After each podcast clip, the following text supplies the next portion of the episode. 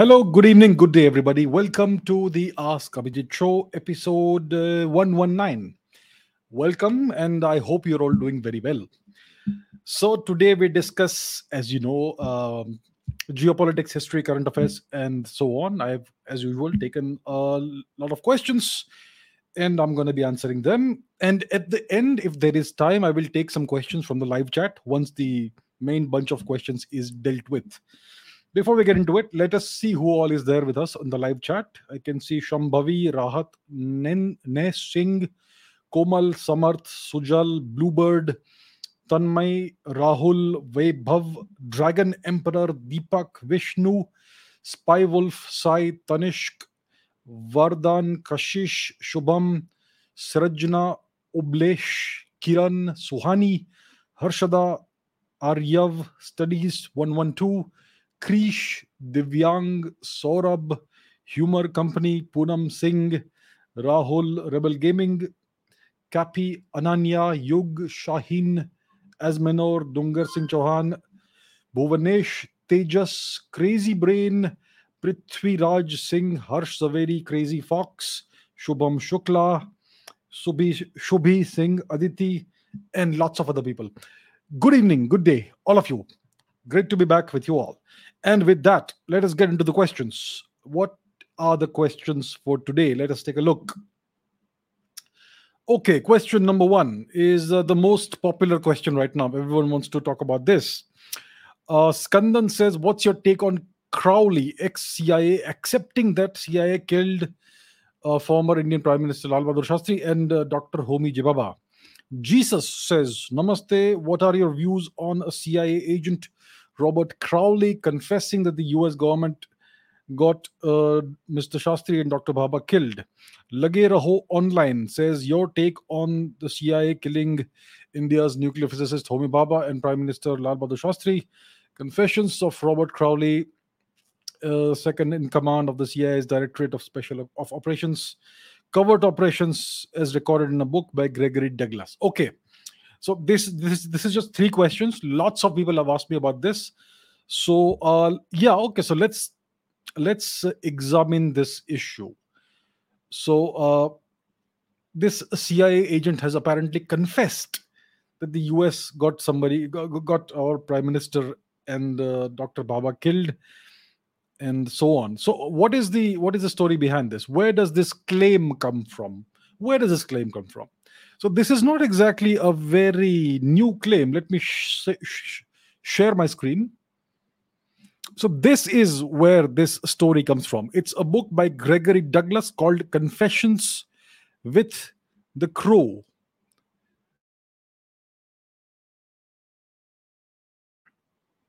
Yeah so this is the book. And uh, who is Gregory Douglas? Not quite sure. And it's about this uh, CIA uh, agent, Robert Trumbull Crowley, uh, once a leader of the CIA's clandestine operations division.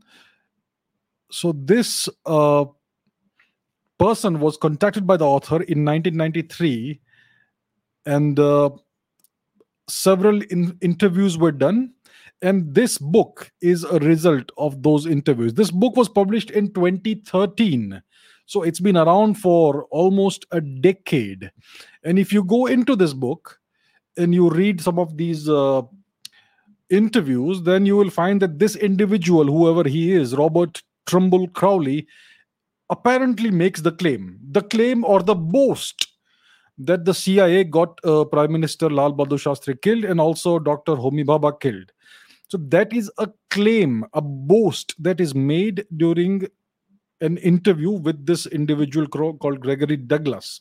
All right. This is by no means any kind of proof.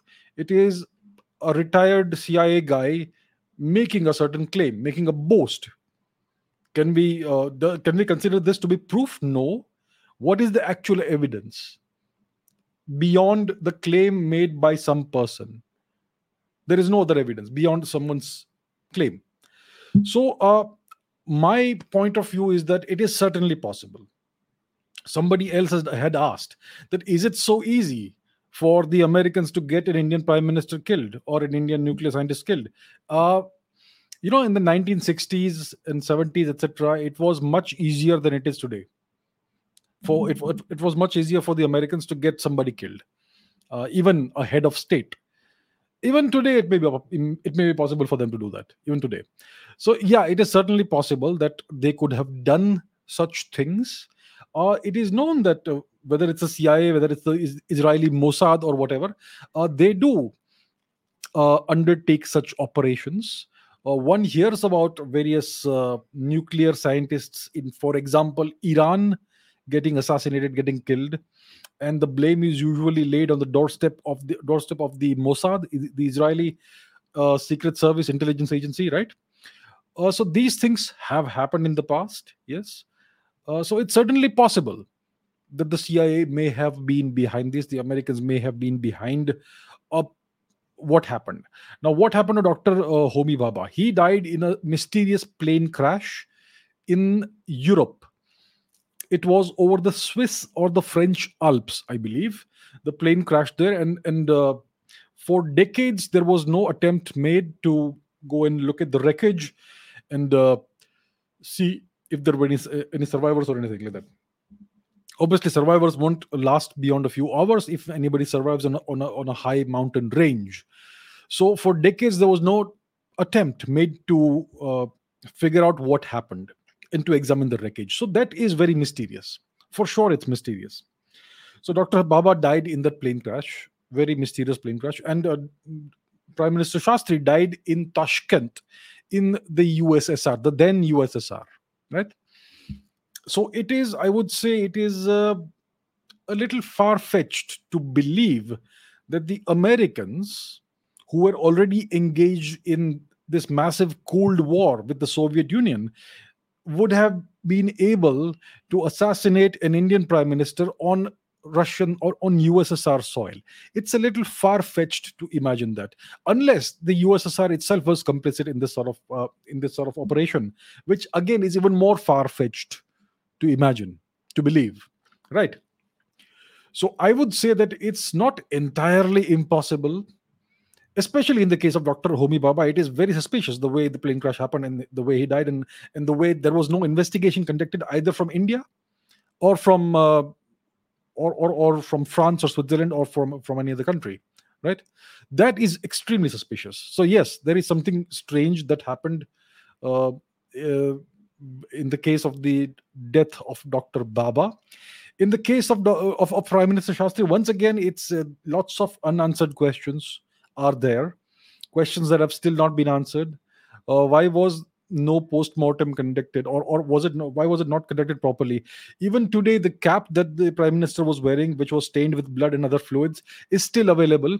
Even today it could be examined and, and uh, one could try to figure out what exactly uh, the blood or the bodily bodily fluids contain the, the traces of which are still on the cap in the possession of the shastri family. So there's a lot that has not been answered, even in the case of the death, the premature death of the Indian Prime Minister, Mr. Shastri. So, certainly, questions exist. Certainly, unanswered questions are there. Uh, but I would say that this uh, news that has suddenly reappeared, even though the book was published in 2013, that news uh, is a little bit, uh, it's just a claim. It's not even a claim, it's a boast made by a retired CIA person, a boast that has that was made without providing a single piece of evidence.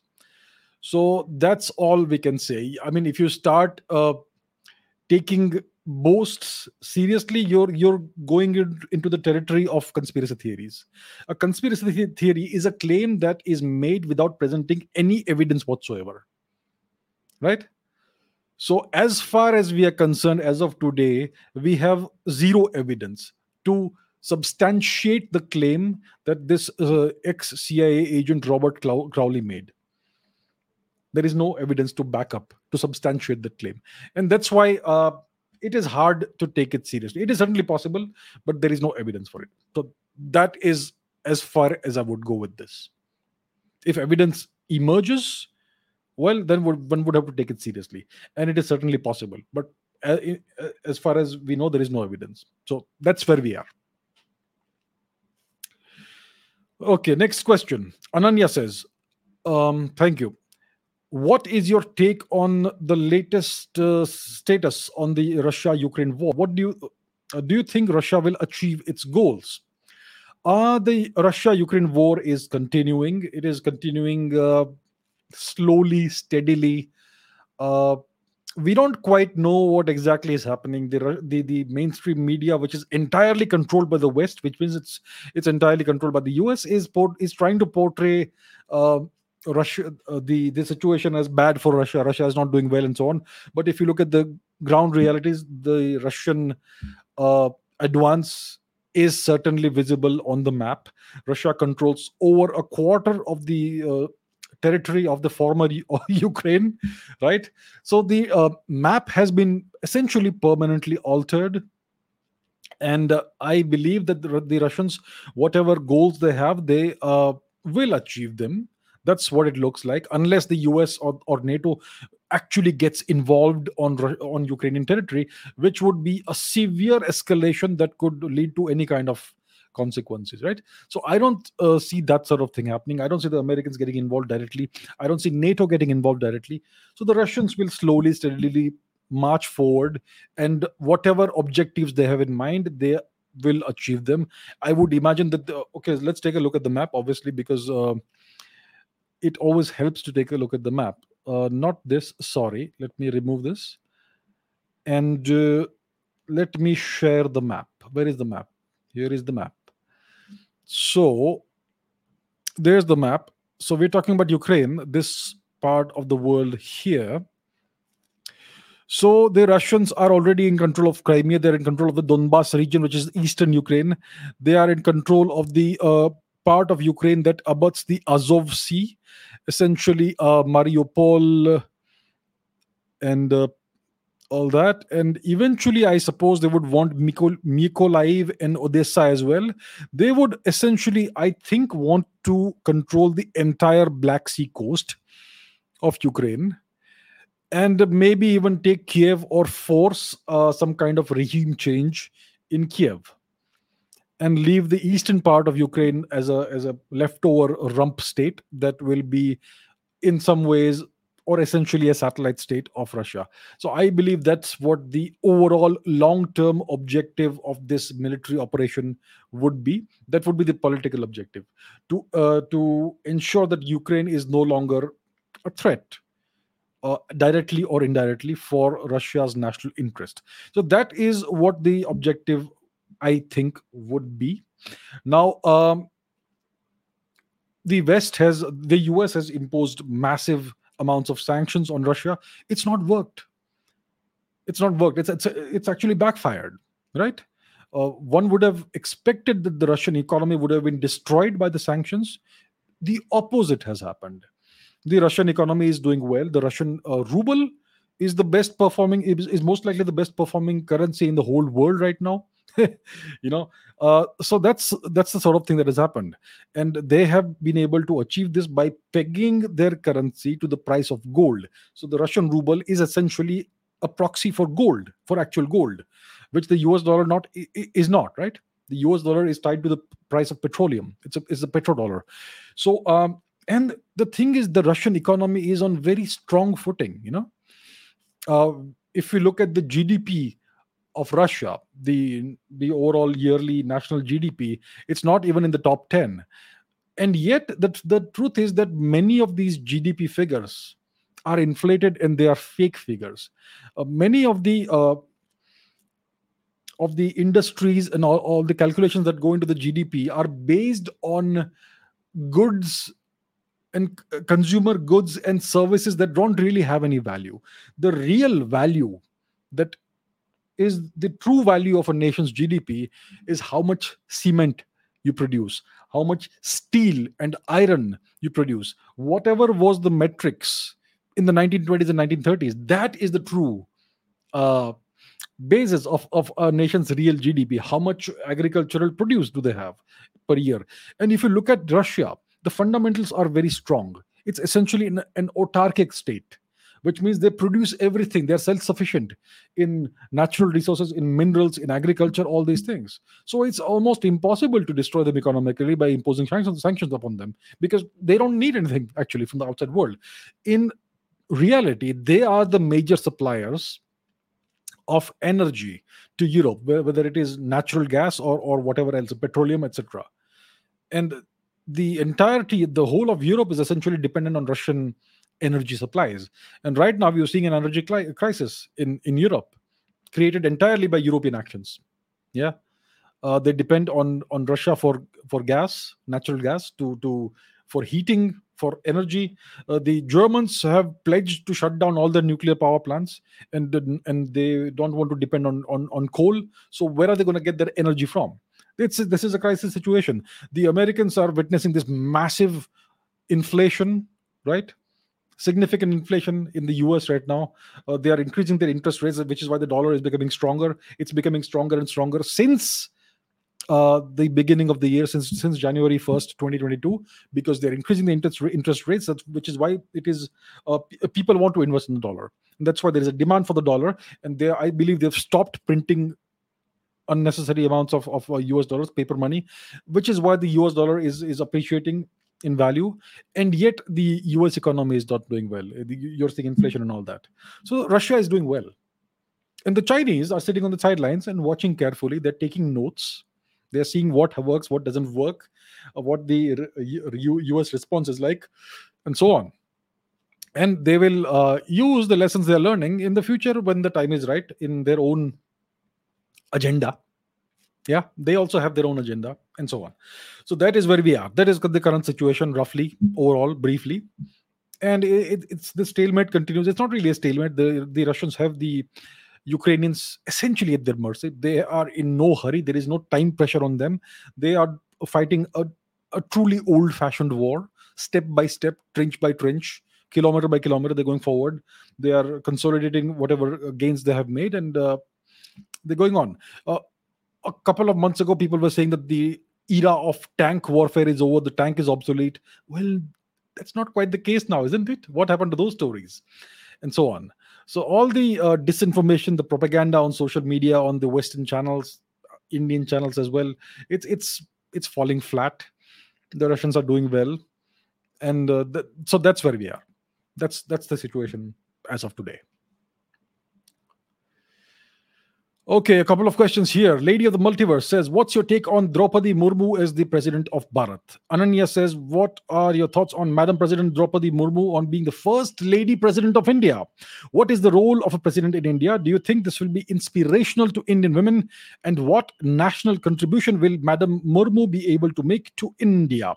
All right, so uh, just a tiny correction, which is okay, not not important. Uh, uh, Madam uh, Draupadi Murmu is not the first lady president; she's the second lady president. There was another lady who was president about a decade or so ago. What was her name?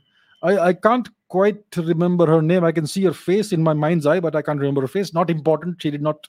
Well, she was not a very consequential president uh, she came after Dr. APJ Abdul Kalam, right? That lady.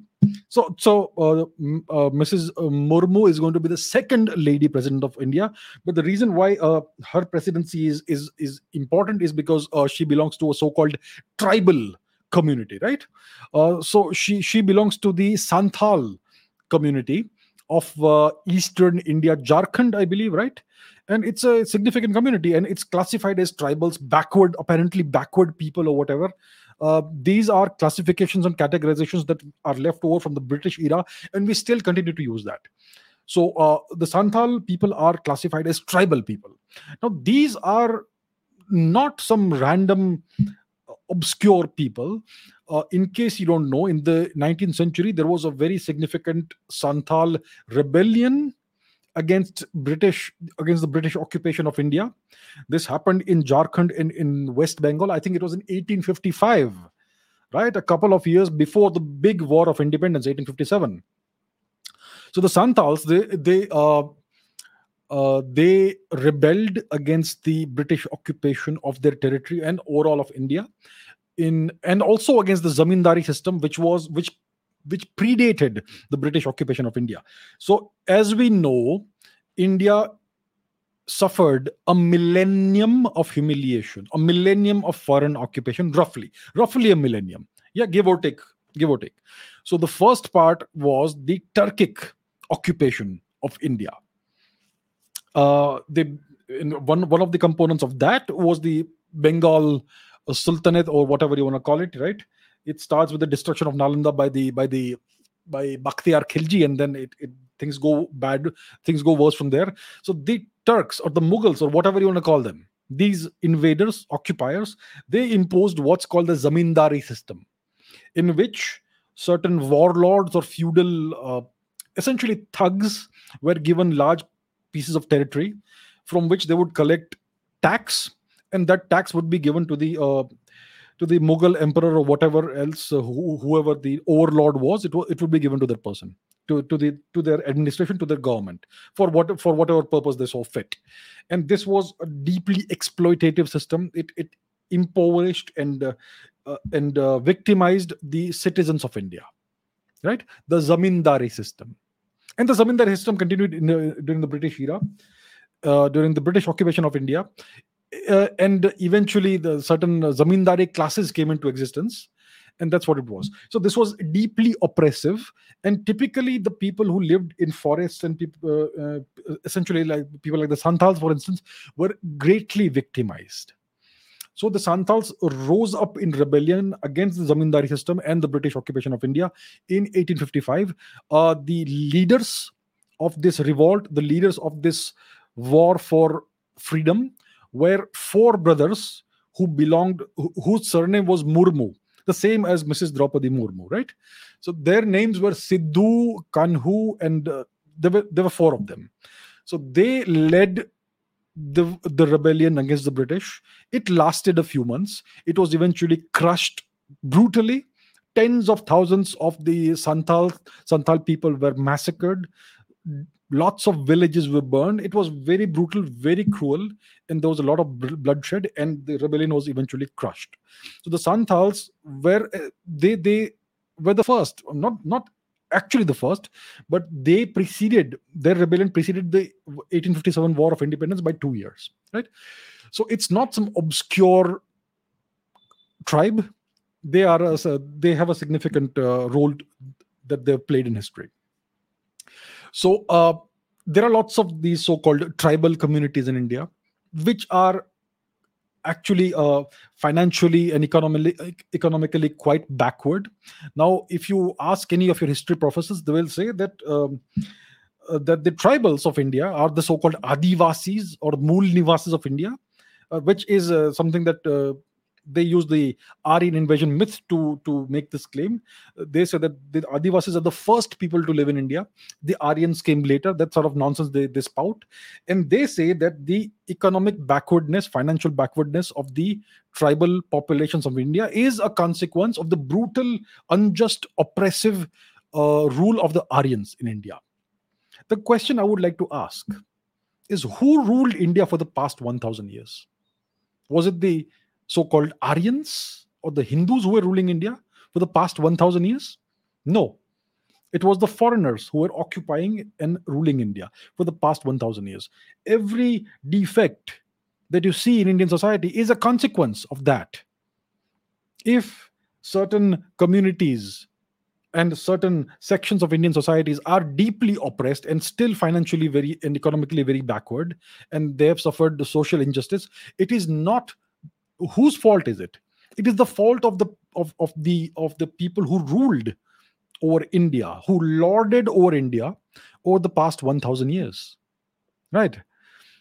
So uh, the fact that this lady mrs draupadi murmu has been appointed has been elect, elected the president of india is a great step forward in bringing uh, dignity and and uh, justice and equality back to all sections of Indian society, especially those that have been deeply oppressed by the foreign oppre- oppressors and rulers of India over the past 1000 years. So I think it's a very good step. It's a great step forward. It will give a great sense of joy and pride to those sections of Indian society that have been oppressed deeply by foreign oppressors and, and invaders and occupiers. And uh, it's a great step forward for India. It's a great step forward for women as well, right? So overall, I think it's it's a wonderful thing. Uh, if you look at various academics, whether in India, whether abroad, they always try to portray India as a deeply inegalitarian society. They blame it all on Indian culture, not on the foreign occupation of 1,000 years, of the past 1,000 years. They try to blame the victim every time.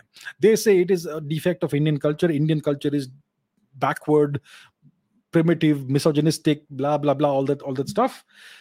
So these steps that are being made, that are being made now, they are a means of combating these lies these colonial lies that are still being pre- spread as gospel truth by academics by journalists by various think tanks and so on and so forth so i think it's a very good move and i, I congratulate uh, mrs murmu and i congratulate the prime minister and the government on taking this excellent step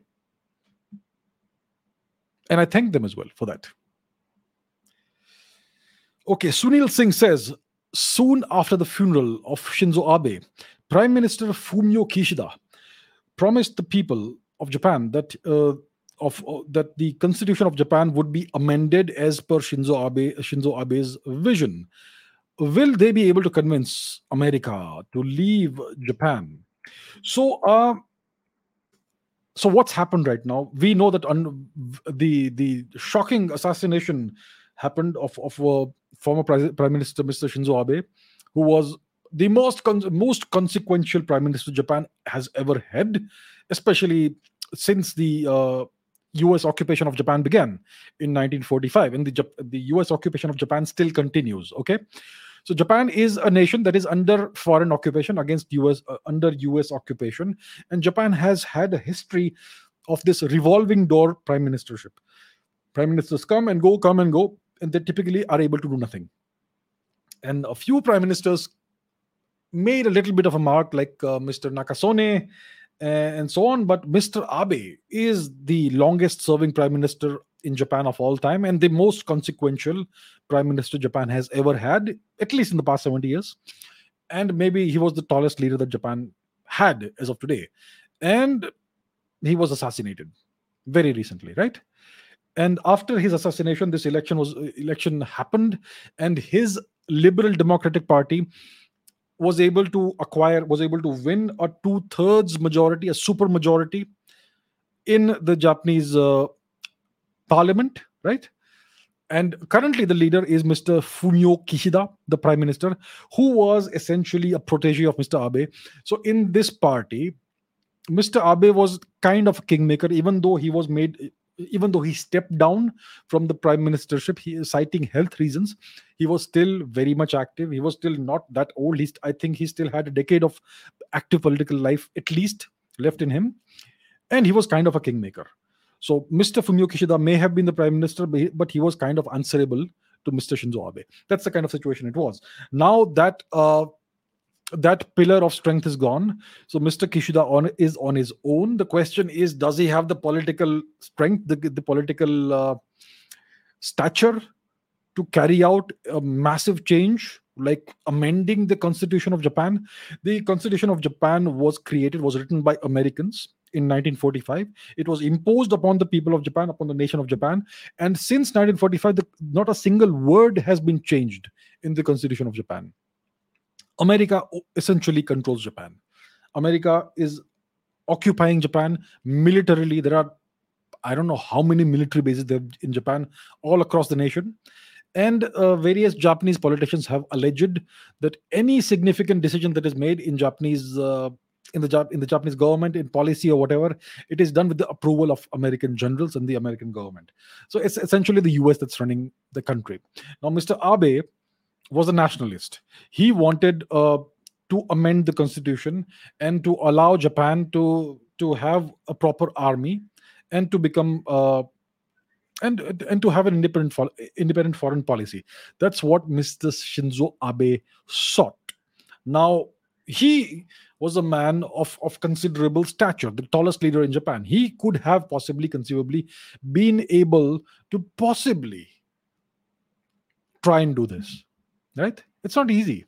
It's not easy to do that, even if you if you have a technical supermajority, because overall, the after all, is the Americans that run the country. They own the country essentially. It's not that easy. It's it's uh, technically feasible, but will will they have the guts to do it? That's the question. Mr. Kishida, I'm not sure if he has the political standing or the stature to do it.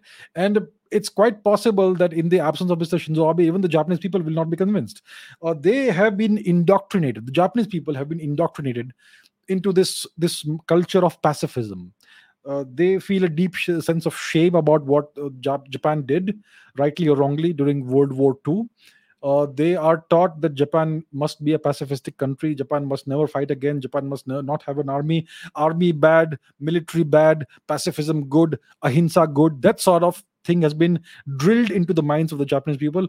So right now, the people of Japan are concerned with prices and wages and daily life and medical services and childcare and all those things. And with such fundamental concerns, constitutional revision is kind of a luxury, a luxury item. That's how most Japanese, I believe, would see the scenario. So, in the face of this sort of political climate, will it be possible for Mr. Kishida to uh, amend the constitution of Japan and allow Japan to have its own, well, not a self-defense form force, but a proper army, a proper military? I think it would. It is. Uh, it's unlikely that Mr. Kishida may be able to do that. I hope that he's able to do that. It would be good for Japan it will be good for the people of Japan, for the nation of Japan. I think they've suffered enough in the past 70 years. They've paid more than the price. And uh, I mean, every nation does certain good things and bad things. Yeah, sure. I'm I, am i am not saying that we must condone the certain actions that the Japanese military did during the, the, during their World War II campaign. Some of the things they did were, were reprehensible, and one must condemn them. But there are other nations that have done far worse and no one has ever punished them for that. So i think it would be good for japan if this constitution is amended that if, if they're allowed to have their own military and their own independent foreign policy but i think it's a stretch to to expect that to happen. I think it will be a very tall order for mr F- mr kishida to go ahead and, and make this happen. I hope it happens but i am i am not quite sure it will be possible so let's see. Let's hope for the best. But and if it happens, it's good for India as well. If Japan is uh, is able to break free of the shackles of foreign occupation and have its own military, its own uh, independent foreign policy, it is great for India. India and Japan are natural allies. India and Japan are civilizational brothers. Japan is a child of Indian civilization. So it would be great for India. But will the Americans allow that? I think not. All right, next. Intellectual thinker says, why uh, did Andhra, Ishwakus, Chutus, and Abhira's rulers have names such as Vashishtiputra, Haritiputra, Mathariputra, all those Brahmin Gotras? That's an interesting question. So, what Mr. Intellectual Thinker is talking about is the various Satvahana rulers in the Deccan region uh, the Satavahanas ruled in this region, in the Deccan region, in, in southern, in southern and western parts of India, central parts of India as well, in the first and second, etc., centuries AD right? So they were contemporaneous with the Mahakshatrapas in the western part of India, in Gujarat, in parts of Maharashtra, etc. The Mahakshatrapas were the Indo-Scythian rulers, the great Indo-Scythian rulers who controlled Gujarat, who controlled the, the great ports of India, with uh, through which we did trade with Rome and Egypt and other uh, various empires and civilizations. So contemporaneous with the Mahakshatrapas, with the uh, Indo-Scythians, were the Satvahana rulers and uh, some of them have names like Gautami Putra Satakarni, Vashishti Putra Pulavami, and Vashishti Putra Satakarni, and so on and so forth. So Gautami Putra Satakarni, uh, he lived in the first or second century AD. Uh, it is believed that he was either a contemporary or a contemporary of the great uh, Indo-Scythian Mahakshatrapa Nahapana, or maybe he came just a few decades after Nahapana, right? Because uh, several of the coins of Nahapana, which are very abundant, several of Nahapana's coins have been found to be struck with Gautamiputra Shatakarni's uh, uh, symbols. And Nahapana's coins are found everywhere, not just in India, but also in, in, in Britain, in Rome, in the Roman regions, etc. Uh, so that demonstrates how far reaching India's trade was. So, this uh, the one of the greatest of the Satvahana rulers was Gautami Putra Satakarni. So yes, he was called Gautami Putra. Why was he called Gautami Putra? Not because of some Brahmin Gotra, but because his mother's name was Gautami Balashri. So typically, what would happen is that these uh, kings, emperors would have multiple wives, right? Polygamy is is something that is acceptable in in the Dharmic uh, culture. So many of these kings would have two or three wives, and each of these wives would bear children, and one of these children would eventually go on to succeed the father as the king or the emperor. So then this the new ruler would then identify himself by the name of his mother to differentiate him with other from other children because there would be multiple children with from multiple wives.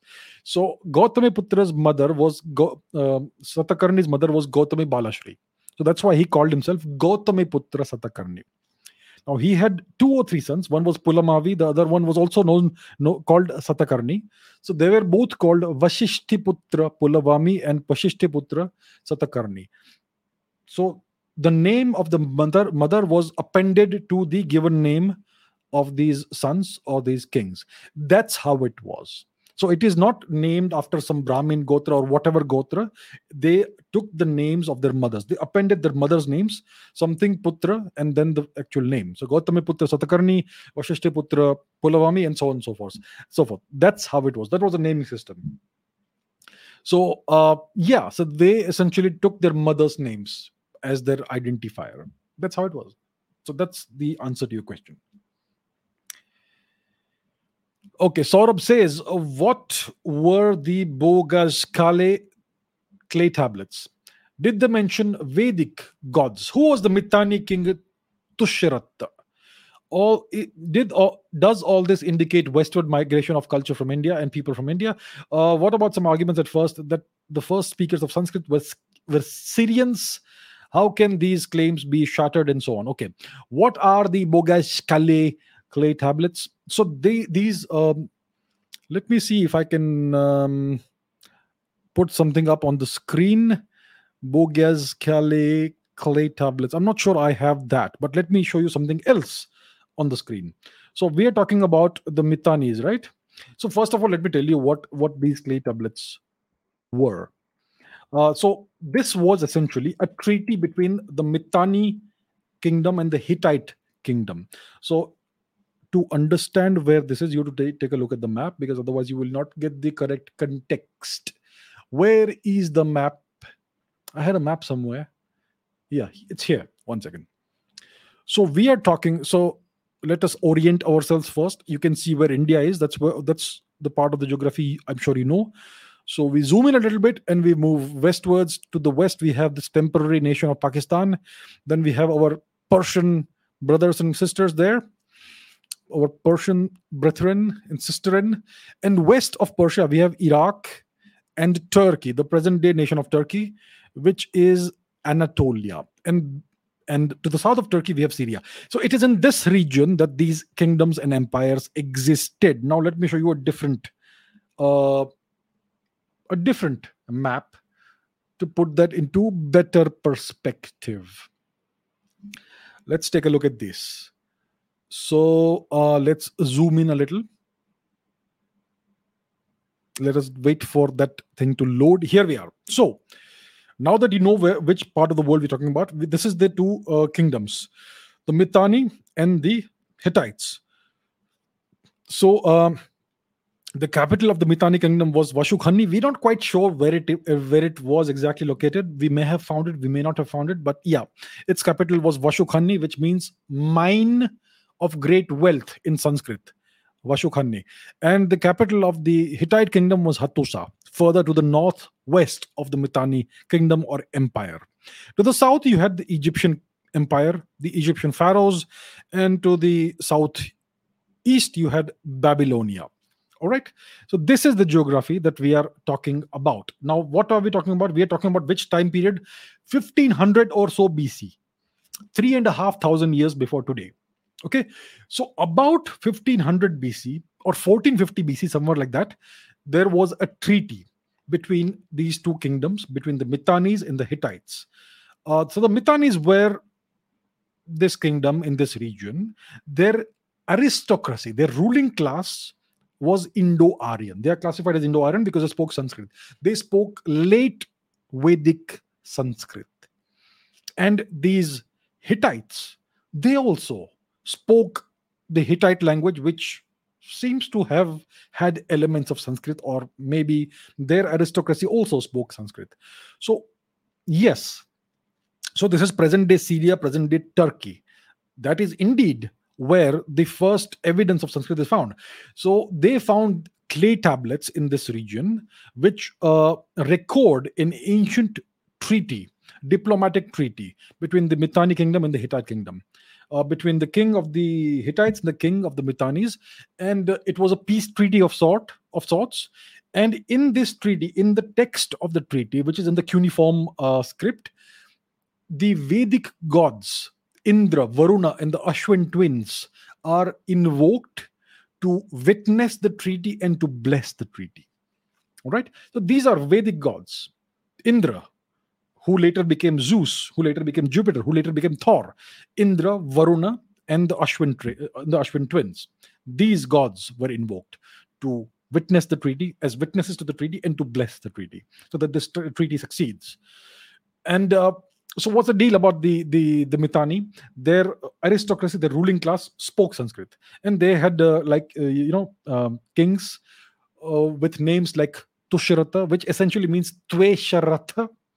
Tvesharath means he who has a very fast chariot. Tvesh Ratha. Ratha means chariot, right? In Sanskrit. So that's the kind of name uh, this king had.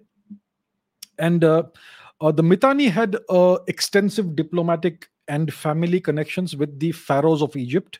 Uh, I think the daughter of this king, Tushratha, Tvesharatha, was married to one of the pharaohs of Egypt. I think it was Amenhotep the first or something like that, right?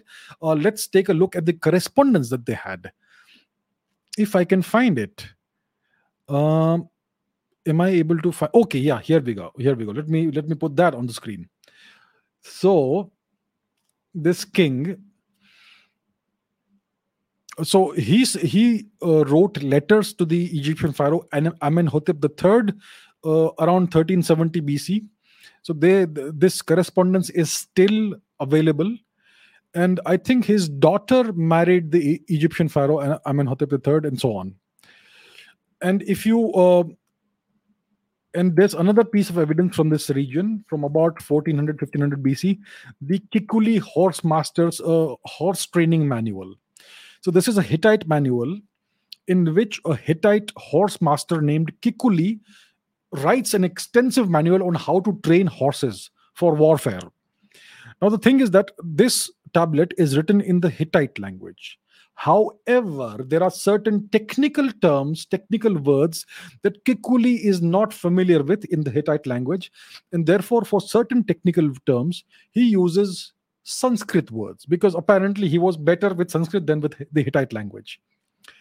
So, uh, so there is the, so the first written hard evidence of Sanskrit is actually found in this region, Anatolia and Syria, which is why certain people make the claim that Sanskrit was first spoken in Syria.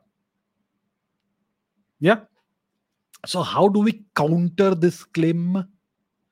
It's not actually very hard. Examine what we have to do is we have to examine the Sanskrit that is recorded in these clay, clay tablets, in, in, in these inscriptions. What is the kind of Sanskrit that was, that was written? So, on, upon examination, and looking at the vocabulary, the words that are used, and so on, it can be seen that the Sanskrit that the Mitanni and the Hittites used was late Vedic Sanskrit. It was not proper Vedic Sanskrit, late Vedic Sanskrit. It was later. It was it was newer than the language that was written that was used for the Rig Veda, for instance. The Rig Vedic Sanskrit is the most ancient form of Sanskrit that we know. Sanskrit has evolved over the millennia. There is Vedic Sanskrit, there is late Vedic Sanskrit, there is then classical Sanskrit, which is the, hmm. the Sanskrit of the Paninian era, and so on. And after then, you had the various Prakrits, the Apabhrancha languages, and so on. So the language, the Sanskrit that the Mitanni and the Hittites used was late Vedic Sanskrit. It is it is Sanskrit from a later period than the Vedic age, which tells you that these people would have migrated from India, where the original Sanskrit was spoken. Because there are certain words that uh, were used in Vedic Sanskrit which were not used in late Vedic Sanskrit. New words arrived in late, late Vedic Sanskrit and so on. Uh, and this analysis has been done extensively by uh, the scholar Mr. Shrikant Talageri. His website is available. You can it's it's uh, all the all the information is available out there. Extensive analysis, detailed analysis. You can uh, you can look it up. I'm not going to put it up on screen right now because it will take me time to uh, to pull it out. But yeah, if you're interested, uh, take a look at Mr. Shrikant Talageri's website, and all the information is out there. So the first speakers of Sanskrit were not Syrians the Hittites and the Mitanni, uh, they used late Vedic Sanskrit, which means that they they would have. So if if they were already in as present in this region as the aristocracy as the ruling class, about 1500 BC, it means they they would have arrived there a few centuries before, maybe 2000 BC. Yeah, and maybe. Uh, so so that's the kind of approximate dating one can arrive at. So it indicates some sort of westward migration at some stage in history from India. Maybe during the mature so called Harappan era of Indian civilization, or maybe the late Harappan era of the Indian civilization, or something like that.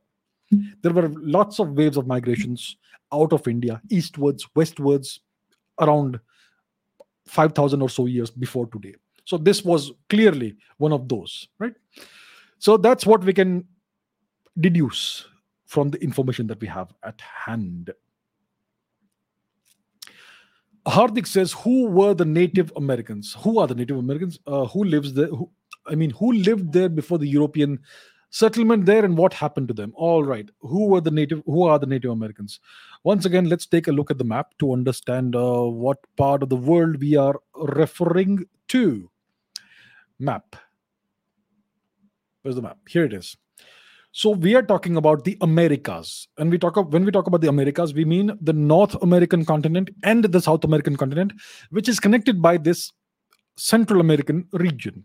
So the original natives of this of this entire massive part of the world are called the Native Americans.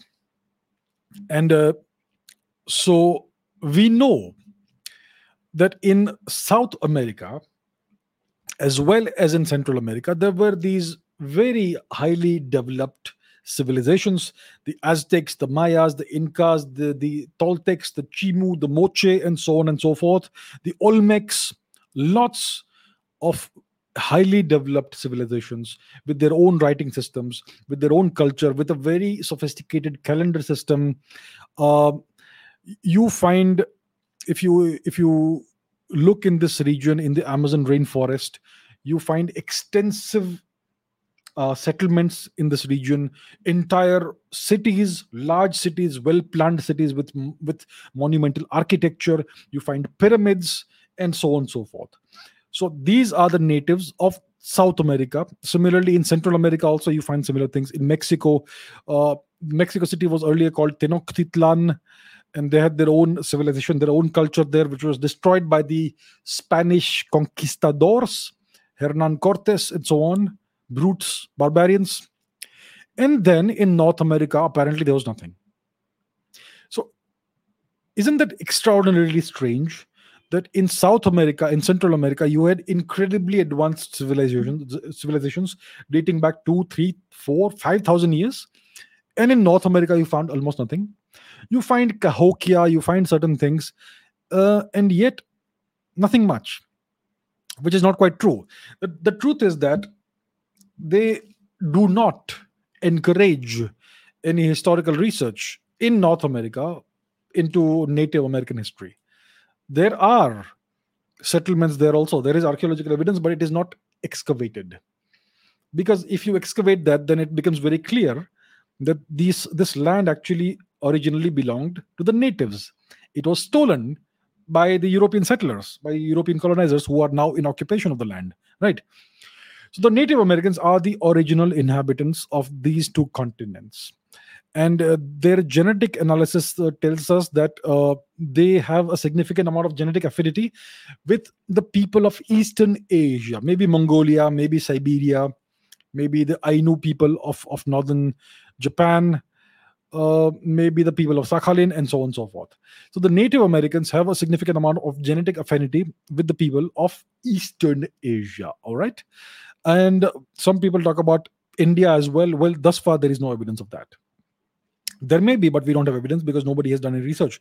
And it's also possible that there could be genetic uh, affinity with, with Africa as well, but we don't know for sure. Now, the official story is that there was no human presence in, Amer- in the Americas until about 13, 14,000 years before today. That has been the official line from the historians.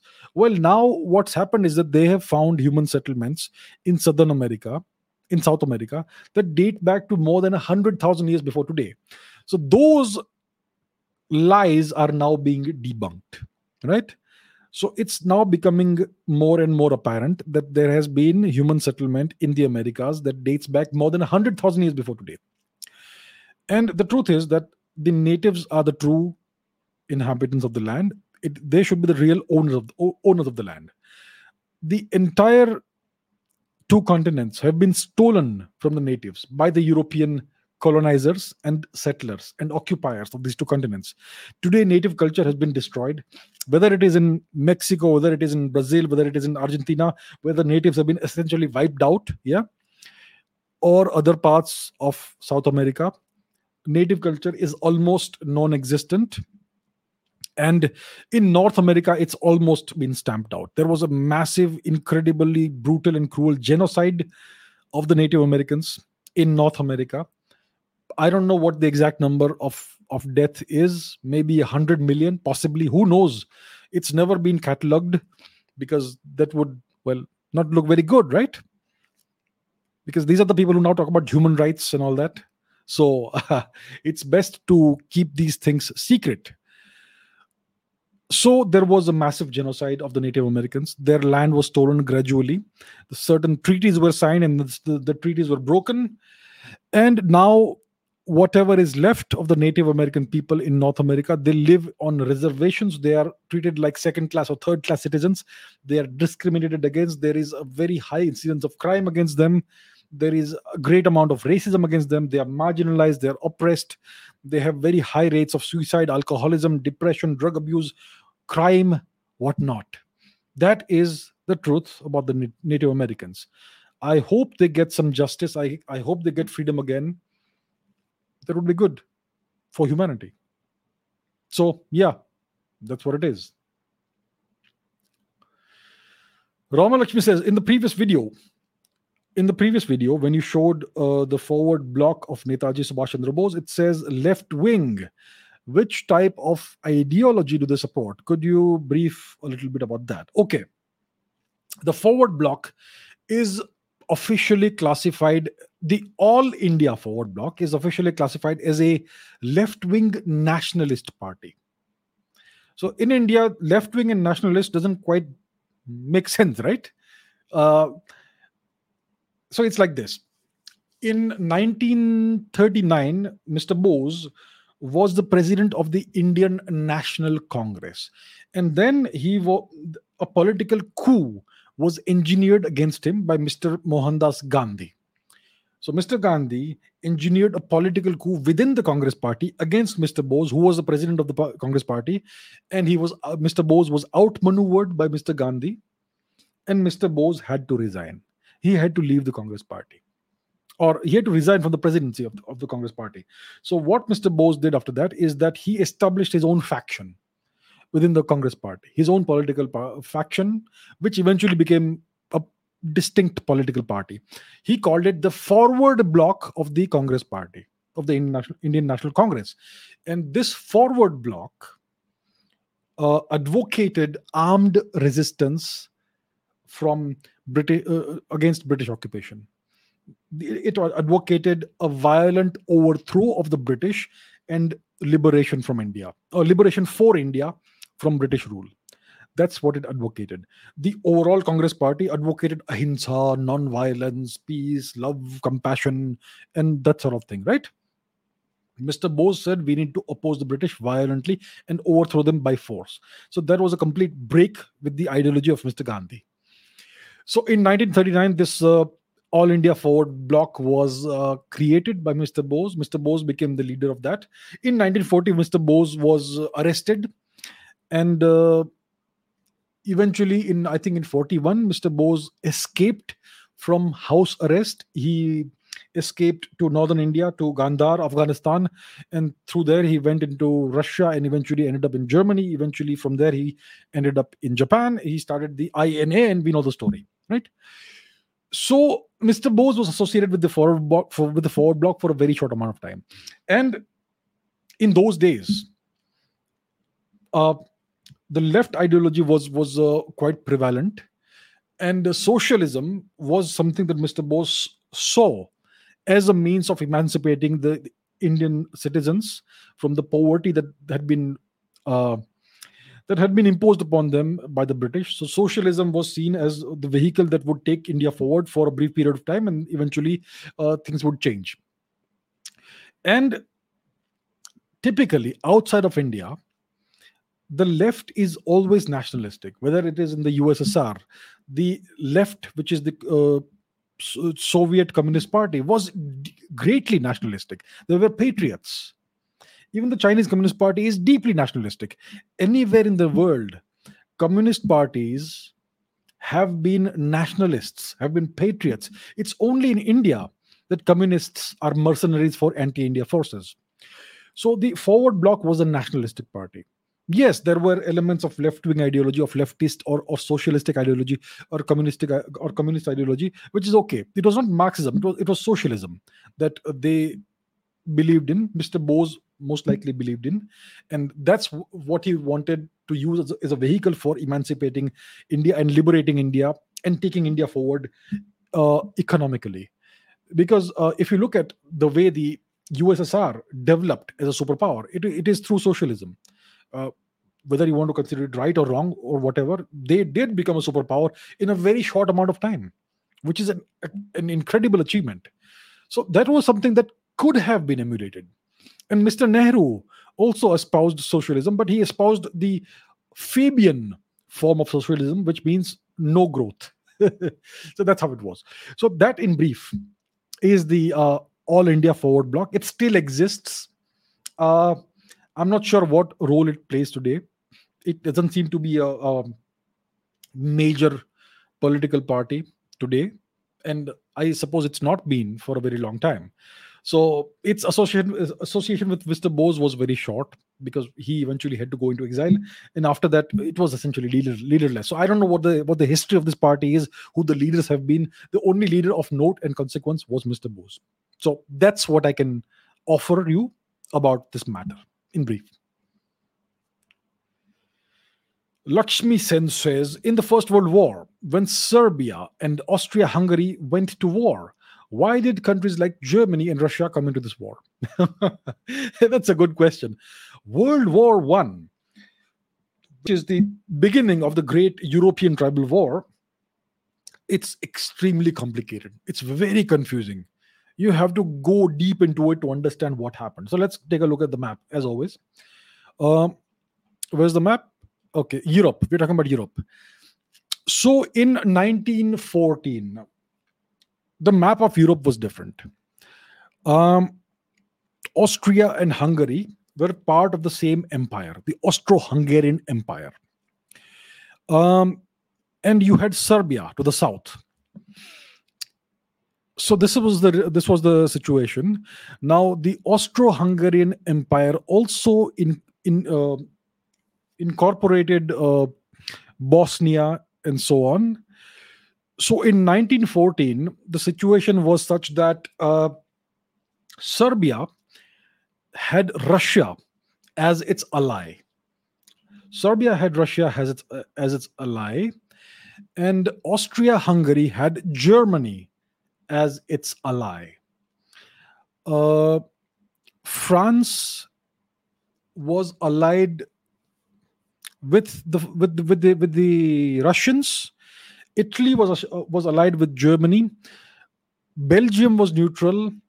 The United Kingdom, Britain was also neutral in splendid isolation and so forth. Okay, so when the Archduke Franz Ferdinand was assassinated in Sarajevo in June 1914 by by a student what happened is that Austro-Hungary, Austria-Hungary blamed Serbia for the assassination. And uh, it took a month or so, but then they eventually declared war on Serbia. Before declaring war on Serbia, they consulted their German allies. They asked Germany, is it do you mind if we go to war with Serbia? Do you mind? Is it okay with you? And Germany said, Yeah, yeah, yeah, go ahead, go ahead. Go, declare war. So then Austria-Hungary declared war on Serbia. The moment this happened, the Russians declared war on Austria Hungary, more or less, because they were in alliance with Serbia. The French were in alliance with Russia. The Germans took the opportunity of this war to declare war on France to take back some territory that had been taken from them.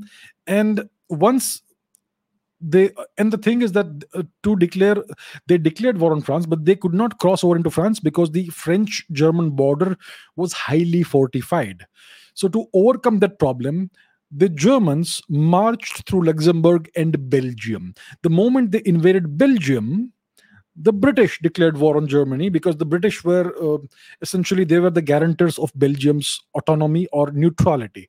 So Britain got involved in this, and then the Germans invaded Belgium. There was a lot of fighting there. They eventually came into France. They tried to take Paris.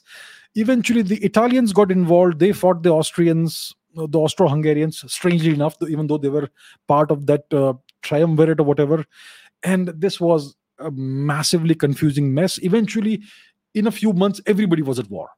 So that's the kind of thing that happened.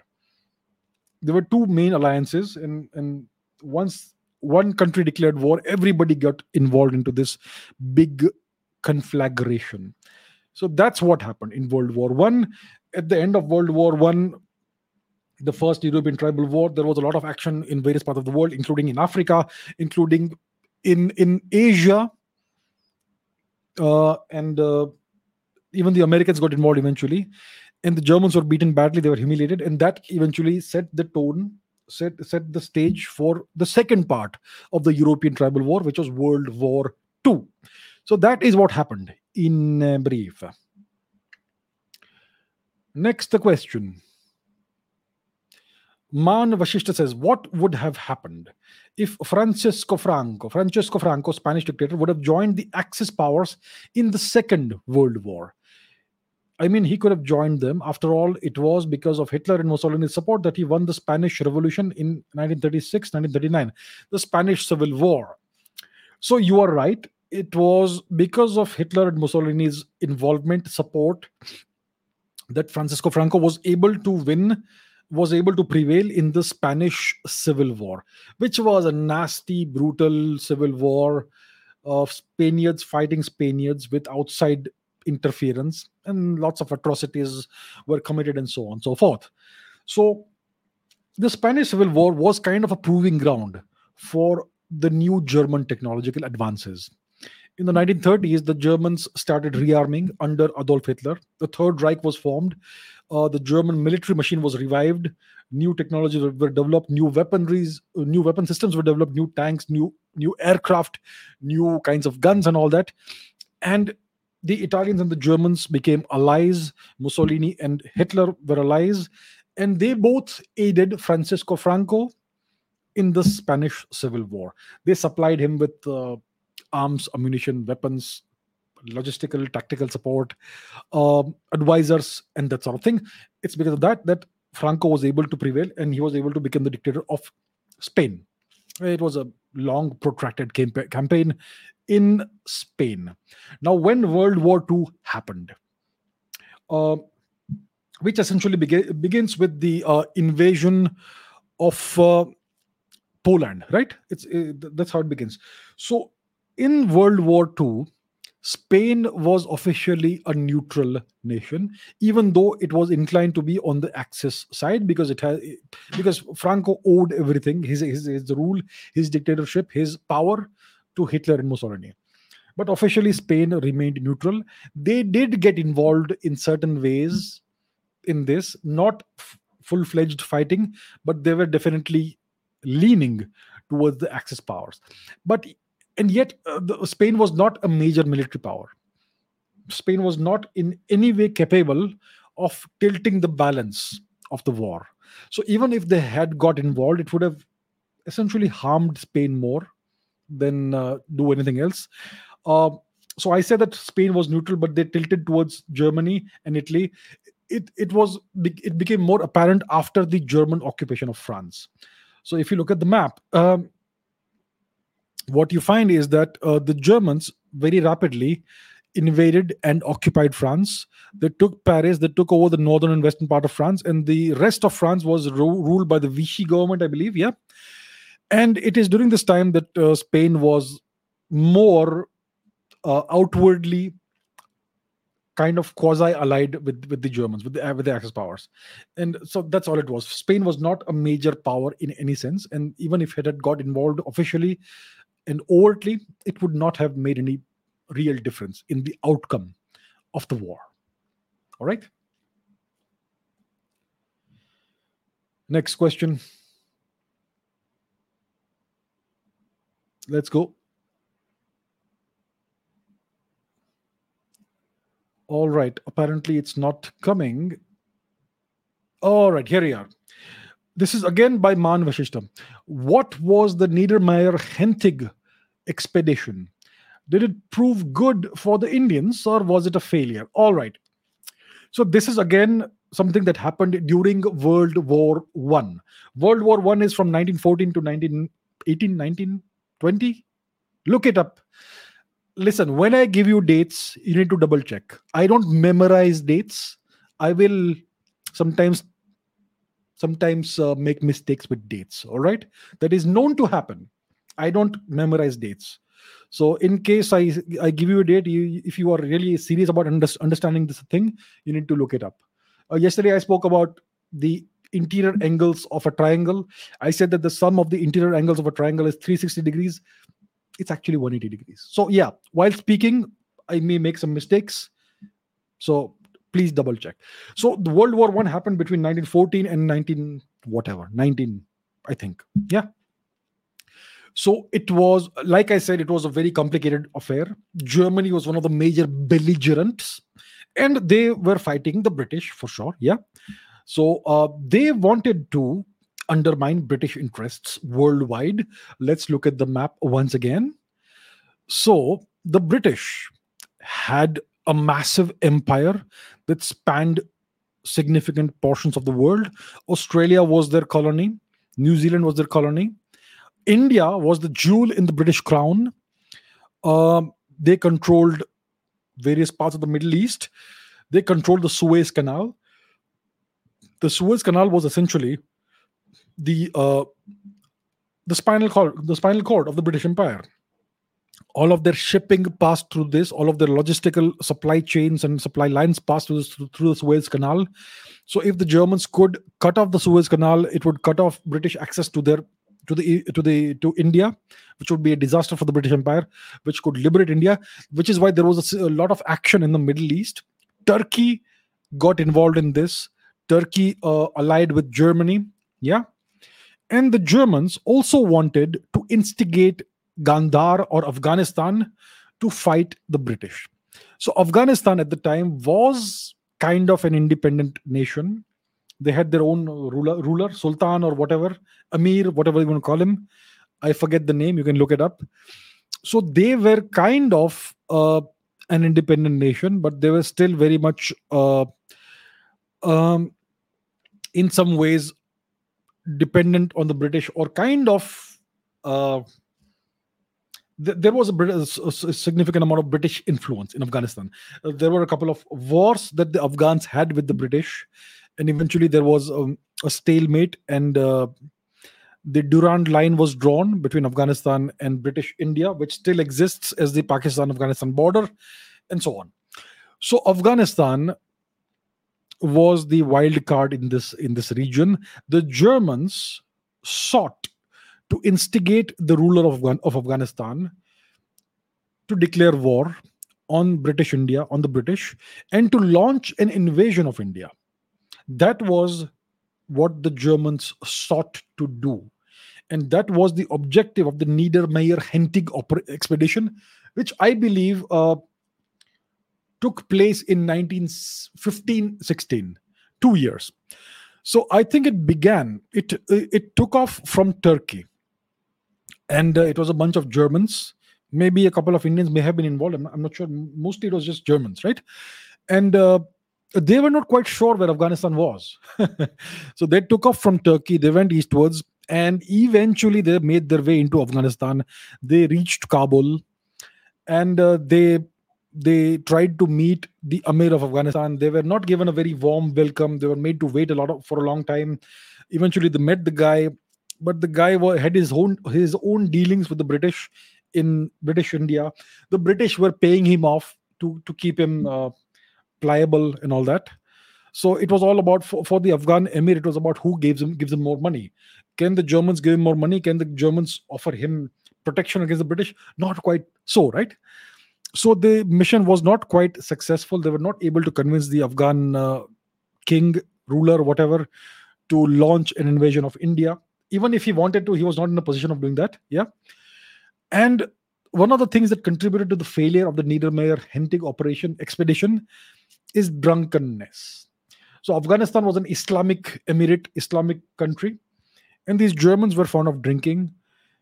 And apparently, a few of them got drunk on the streets of Kabul, and the people of Kabul had never seen someone drunk. So it was a shocking thing to happen, and that is kind of something that uh, that contributed to the failure of this expedition. So that's what it was. So to sum it up, it was a failure. It did not succeed. Okay, a couple of questions about cheetahs. Myron says, "How did India's cheetahs go extinct? Did the Emperor Akbar kill them all? Kill all of them alone?" Hmm. And Prasad says, "What are your thoughts on India bringing over a dozen cheetahs from Namibia?" do they possess any virus that could potentially harm indigenous wildlife in India? Okay, question one is how did India's cheetahs go extinct? Did Emperor Akbar kill all of them? Uh, no, Akbar was not capable of harming anything, but uh, yeah, well, whatever. So uh, it is known that uh, during the time of Akbar's son Salim, Salim, his name was Salim, right? Jahangir was his official title. So this individual, Jahangir, who was a drug addict and a drunkard, he was fond of these cats, Indian cheetahs, and I believe he had 5,000 pet cheetahs. I'm not sure if, if there are 5,000 cheetahs all over the world even to, today, you know. So that's how many cheetahs used to be in existence in India. So, what happened to the Indian cheetah? About a century or so ago, they went extinct because of the British. The British exterminated the cheetah uh, the reason for this is that the cheetah was considered by the British to be a nuisance, a pest that killed vi- that killed vi- uh, livestock, and uh, so they decided to exterminate this animal, uh, like the way you would try to exterminate mice or rats. So they put a bounty on the head of the cheetah. They said they would pay whatever price if you brought back a head of a cheetah or a tail of a cheetah. So suddenly, the Indian citizens who were in incredible poverty, they found a new way of making a little bit, little bit of money and, and you know ha- having a better life for some time. So then there was this big hunt for cheetahs, and eventually the cheetah was wiped out, hunted down and destroyed, and it went extinct from India. And many of these Indian puppet Maharajas also contributed to that. So they would host British officers and they would go on these shikars, hunts, in which they would kill lots, incredible numbers of Indian animals, elephants and rhinos and lions and tigers and cheetahs. So that also contributed to the eventual extinction of the Indian cheetah. So the Indian cheetah is extinct, it's gone. The um, the population, the overall population of Indian cheetah, some of that still exists in to the west of India, in Persia. So a few cheetahs are still alive. They still live in Iran. Uh, the Indian government has had been trying for for a very long time, for several decades. They were they were requesting the Iranians to send a few cheetahs to India so that we can revive our cheetah population, but it never quite worked out.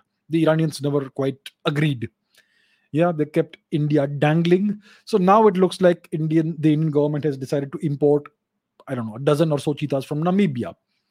So today, I think the the nation with the greatest, uh, with the largest cheetah population is Namibia. So we are importing cheetahs from Namibia. So in the past, I've spoken about this that the African wild cats they have certain viruses that are not present in Indian wild cats or Indian cats. One of these is the S is the FIV, the feline immunodeficiency virus FIV, which is similar to the human immunodeficiency virus hiv right? So uh, i believe the indian wildcats don't have this virus as far as i know. I may be mistaken. Yeah to the best of my knowledge the indian cats don't have it. So uh, and the african wildcats as far as i know they they may have this virus right? So if you import these cats could it cause trouble? It could possibly. I'm not sure. It looks I, I, hope that the indian government would have taken this into account. And uh, maybe maybe the, the the risk is not that great possibly. So i am sure they must have taken an informed decision a considered decision and they must have taken done all the risk analysis etc so hopefully this scenario doesn't exist and uh, there sh- there would be no problem so i am hopeful that they would have done that so that's what i can say but yeah, as as long as there is no risk, it's a great step. We will have cheetahs in India again, which is great because the, the cheetah was an integral part of the Indian landscape, just like the just like the deer and various other animals. So it would be great if we have cheetahs back in the country again. It's it's a, it's a landscape that is tailor made for the for the for the survival and the thriving of these beautiful wildcats. So overall, good thing. Okay, Rohit says, Your thoughts on the Indian Navy flag. And Atharva says, I respect the three Indian Defense Forces a lot. The thing that makes me sad is that they still use the same symbols and flags of the UK Army, just replacing the crown with the Ashok Stambh. Their ceremonial red coat and the presidential bodyguards uniforms. Why can't our government make new ceremonial uniforms, ceremonial uniforms, and ditch the old ones? Also, changing the logos to something original and also Indian they still have lots of colonial traditions that could that would be ditched like the ball dance etc okay so what are we talking about? Let's take a look at the indian navy flag to to understand what's being referred to here. Let me put that up on the screen. Indian navy flag. Let us see. So what does the, the flag or the emblem of the indian navy look like? This is what the Indian Navy flag emblem, whatever you want to call it, looks like. It is the so-called Saint George's Cross, which is the flag of the of England, with the Indian tricolor in the in one corner and the Ashok Stambh in the in the center. My question is, why do we need the Saint George uh, cross? Why do we need the flag of England?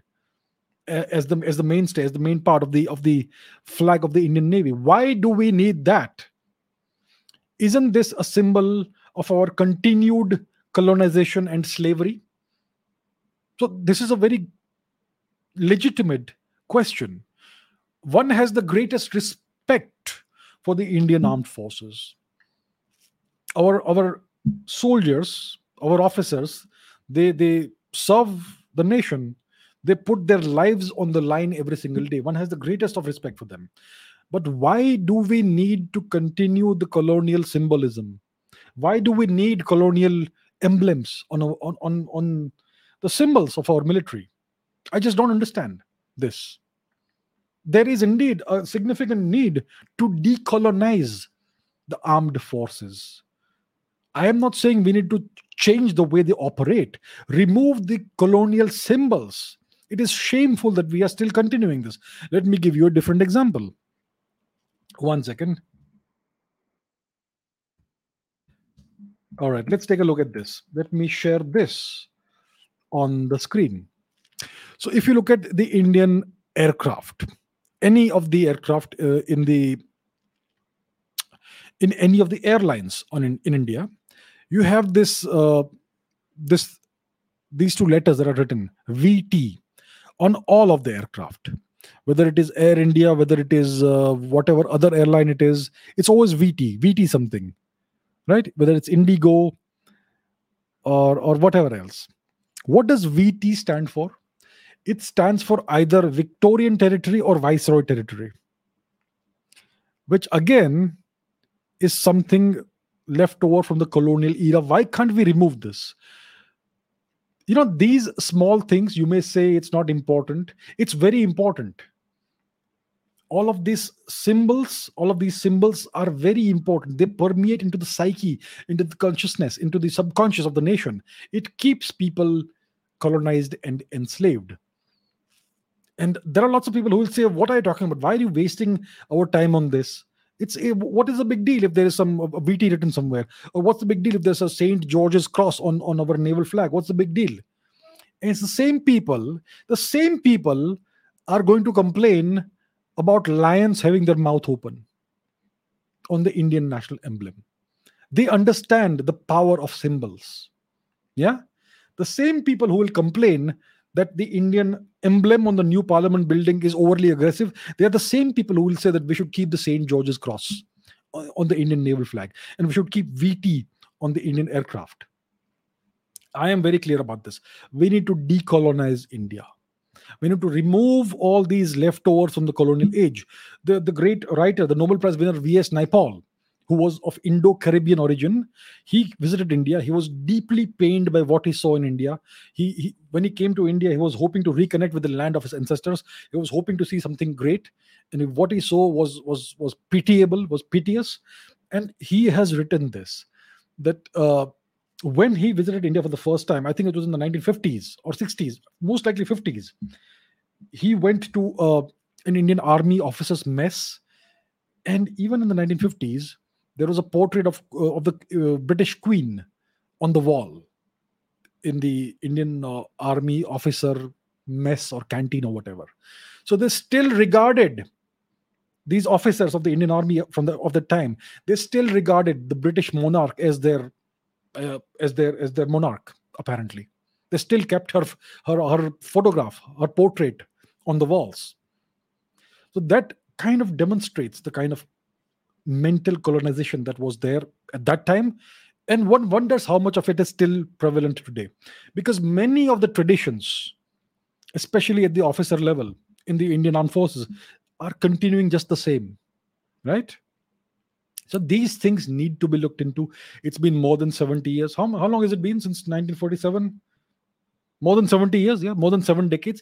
I think it is time for india to become properly independent and ditch all the colonial customs yeah? It is not going to impact the efficiency or the firepower of the armed forces. It's going to liberate them mentally. So, with the greatest of respect, with the greatest of respect and gratitude for the armed forces, I say that we need to decolonize all aspects of the armed forces and all aspects of all aspects of India. Remove the VT from the Indian aircraft, from Indian airplanes, and, and change it with, with something more appropriate and other things like that. Why do we need the St. George's cross on the Indian naval flag? It doesn't make any sense to me or any right thinking person. So, yes, I agree with uh, what is being said here, and it, it should happen. It should it should be taken up for sure. Okay, next. Swarup says, why did the US House of Representatives pass a legislative amendment that approves a waiver to India against the punitive CAATSA sanctions for its purchase of the S 400 missile defense system from Russia? Do they need India that badly? Hmm. So, what is the CAATSA? C A A T S A. I believe it stands for Countering America's Adversaries Through Sanctions Act. So essentially, it means that if you, if if a nation that uh, if a nation purchases arms, ammunition, weapon systems, whatever, from one of America's enemies, then the Americans can impose sanctions on that nation. And as we know, India has been purchasing Russian weapon systems for a very long time, for decades. And recently, India acquired the S 400 missile defense system, which is the most advanced missile defense system thus far. Now, the S 500 is also there, and the S 550 may also be under development. But yeah, India purchased the S 400 system. Now, the Turks, Turkey also purchased the S 400, and the Americans uh, punished them Im- immediately. They cut off uh, Turkey from the F 35 program, the F 35 stealth fighter plane program. The Turks are no longer allowed to acquire this fighter plane, even though they are part of NATO, even though they're an official US ally. So there was immediate retaliation against Turkey. I'm not sure if CAATSA, the full force of CAATSA, has been thrown at Turkey, but there has certainly been punishment or that has been imposed upon Turkey. In the case of India, the Americans were threatening for quite some time that we are considering imposing CAATSA sanctions on India. India certainly is a candidate for CAATSA because India has acquired the S-400 system. We can give you something else. Don't acquire, don't don't buy Russian weapons. Buy everything from us, from America, and become our, you know, allies or whatever. That's what they were saying. India did what is best for India because this is the best missile defense system that exists currently, and it's the right thing considering India's national interest, right? So then the Americans were were bloviating. They were saying we will impose sanctions, but eventually, as we know now, the so-called uh, the, not the so-called the House of Representatives has passed an amendment, a legislative amendment that uh, approves a waiver for India from the CAATSA. So why is it so? It's because India is currently indispensable to the US as a counterweight to China. The Americans want to utilize India on the geopolitical chessboard as a counterbalance, as a counterweight to China. It is the, India is the only nation in Asia that can conceivably challenge China economically, militarily, etc. It's the one nation that China actually fears, even though they will never say it, and they conceal their fear of India under under um, under this pretense of of uh, contempt so if you look at the Chinese uh, social media accounts, if you look at uh, the Global Times, what they write, they kind of uh, write in a in a mildly contemptuous tone about India. Um, so they hide their fear in, in in that manner. Of course, they do have a little bit of contempt for India because India has not developed the way it should have. Yeah, India is still a very much colonized nation even today. So yeah, some of that contempt is justified the Chinese don't quite respect India a lot. But yeah, they do respect certain things that India is able to do now. Yeah. So it's it's a mixed kind of situation. The point is this the Americans, if India is no longer in the American camp, then India could find ways of going firmly into the Chinese Russian camp and and and make some sort of compromise there. It's certainly possible. It certainly is possible.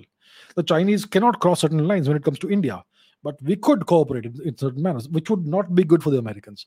So the Americans want India on their side in the uh, in the ongoing geopolitical realignment of the world, and they want to use India against China in a variety of ways.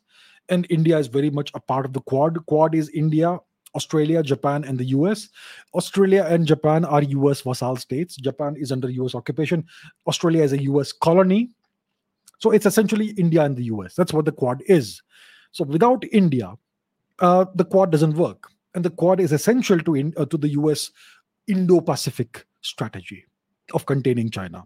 So because of these regions, reasons they need India. India is indispensable. So India has got its calculations, geopolitical calculations right, and the Americans have been left with no option but to offer a waiver to CAATSA to India. So that's what has happened. Shrey Jain says, if China decides to become India's ally for the short term, should we shake their hands? What are the pros and cons? You said in the Jaishankar versus Ajit Doval video that China seems to gain some respect for us. Is that really a possibility? Uh, let me once again reiterate there is no Jaishankar against Ajit Doval scenario. Mr. Jaishankar, Dr. Jaishankar and Mr. Doval are working for India their objectives are completely aligned the Jaishankar doctrine is essentially is actually a manifestation of a much larger Modi doctrine, and Mr. Doval and Mr. Jaishankar and Dr. Jaishankar are both working to the same in the same direction in different spheres. So there is no conflict between the two. Any such notion is baseless. Okay, let me just double reiterate that. Now, uh, if China decides to become India's ally, no, China will never become India's ally. But there can be cooperation between India and China uh, in, in, in a variety of ways. There could be economic cooperation between India and China. There could be diplomatic cooperation between India and China. The Chinese will cooperate with nations whenever there is something to gain, and so will India. Um, there will be issue based cooperation. There will never be a full scale alliance. India and China are natural rivals right now. As long as there is a common shared border between India and Chinese occupied territory, India and China are destined to be rivals. The same way that China and Russia are natural rivals. Currently, there is an understanding between China and Russia because they have a much bigger opponent to uh, counter, which is the US. So currently, China and Russia are cooperating and the Chinese know that they cannot cross certain lines with Russia. Russia has incredibly overwhelming firepower. They can they can send China back to the Stone Age. Yeah, the Russians can do it. So the Chinese respect that. They respect the hard edge that the Russians have, the, the firepower that the Russians have, have. And that's why they're able to cooperate. Right? Similarly, India also has the same sort of firepower today that the Russians have. Not to that extent, but India can certainly also send China back to the Stone Age if if need be, if the Chinese make it imperative for do, to, for us to do that. So when you have that sort of mutually assured uh, destruction, mutual respect, mutual fear, then there is a certain basis for cooperation. So India and China don't have warmth towards each other. The Chinese Communist Party sees India as a long-term rival, as a long, long-term enemy, as something to be, as a problem to be solved eventually. That's how they see it. But for the short term, there could be cooperation. And as India rises economically, um, China would possibly, if, if the rise happens, let's say in the next 10, 15 years, India reaches the $10 trillion economy status, then the Chinese would essentially have no option but to shake hands with India and to make peace with India. Because a, a rising power is is a ma- massive threat. If you if you try to antagonize a power that has so much potential which is rising which is going to keep rising it's going to be bad for you so uh, it is a possibility. If india rises further we need to first reach the 5 trillion dollar mark then the 10 trillion dollar mark. Once india reaches the 10 trillion dollar mark the relationship will become very different. Even at the 5 trillion dollar mark the relationship will be, will be different. It all depends on the leadership. You may be a small nation you may be a small economy but if you have robust leadership with with a clarity of of vision then things become easy then even large powers will respect you yeah so right now the situation is that the chinese don't like india they fear India, but they respect the leadership. They respect the direction that the leadership is taking, the clarity of thought geopolitically in international affairs, the clarity of thought from the military perspective and the economic perspective. That is something that Chinese have no option but to respect. So when that sort of situation is there, there is a potential for issue based cooperation. So that is what we could see in the future. And of course, there is a bigger uh, threat for China, which also actually even India could see as a threat, right? The the empire that controls the world, which actually doesn't doesn't wish India well or China well. Uh, so yeah, there is some common ground that India and China both have, and there could be cooperation, and there could be multilateral lateral cooperation between India, China, Russia, possibly even Iran. That could happen. So the West would consider that to be an, the formation of a new axis. BRICS is part of that axis, apparently, in their in, from their perspective. So yeah, that's the kind of geopolitical uh, situation that is emerging. Multipolarity. The Americans want a bipolar world. The Chinese eventually want a unipolar world. India, France, Russia, Iran want a multipolar world. Not quite Iran, but India, France, Russia for sure. So there are three different competing worldviews right now. The American worldview, what they want is a bipolar world. They are the good guys and some bad guy, hopefully China. The Chinese, they have a different worldview. The world they hope for is a unipolar world where only China rules, everybody else bows down to them. And the world that India and Russia and France are hoping for is a multipolar world. And many of the smaller nations are also hoping for that sort of scenario to, to happen, where everybody prospers, where no hegemony exists, where there is an actual rules based world order. So there are three different envisaged worldviews that, that are competing right now. And uh, so, yeah, that is the game that is being played as of today. Okay, Zaina says, can India become the world's number one military power in the future? I know it needs economic development. What would what should India focus on, as in defense equipments? Um, yeah, if the Indian economy rises, if the Indian economy grows, India could become the world's number one military power. I mean, if you have a large economy, you have to have a large military. What's the point of having the greatest uh, economy in the world, all these riches, all this wealth, all, all this prosperity, if you cannot defend it? Right? So that is the lesson that India has learned from the past 1000 years of humiliation. And uh, as India's economy grows, India's military strength will also grow in the at the same rate. So, yes, India can become the world's number one military power in the future for sure. What kind of focus does should the India Indian military have? It's very simple. The first thing you must focus on is to make yourself impregnable. You must first focus on defense. When you play cricket, if you're a bats, uh, if you're a batsman, batswoman, batter, if you're a batter, the first thing you're taught is how to defend. How to defend, right? You need to first focus on the defense. Once your defense is, impreg- is impregnable, then you focus on the attacking shots. Similarly, in warfare, in strategy, in empire building, in, in nation building, you have to first focus on defense. Make sure that your defenses are watertight that your the nation is impregnable. You have to develop a defensive capability first. India for the past 70 years maybe 1000 years has only focused on defense and that too imperfectly badly. So first we need to make our defenses impregnable. What does that mean? Lots of missiles. You attack me i'm going to blow you out of the water i'm going to annihilate your forces. First focus on defenses. So it doesn't have to be high tech very high tech we need lots of planes. Numbers matter. Quantity has a quality of its own. We need lots of aircraft fighter aircraft interceptors lots of missiles brahmos missiles various other missiles artillery pieces. We need lots of naval assets. We don't need very expensive naval assets. We already have i don't know how many two aircraft carriers? Please not not any more than that we need lots of submarines. We need lots of missile boats cheap cheap assets which which can deliver a big punch. You can build a missile boat for 10 million dollars which is peanuts and you can put three brahmos missiles on that. Imagine if you have a hundred of such missile of such missile boats deployed in the indian ocean region. That is a formidable threat for for the same price as one aircraft carrier.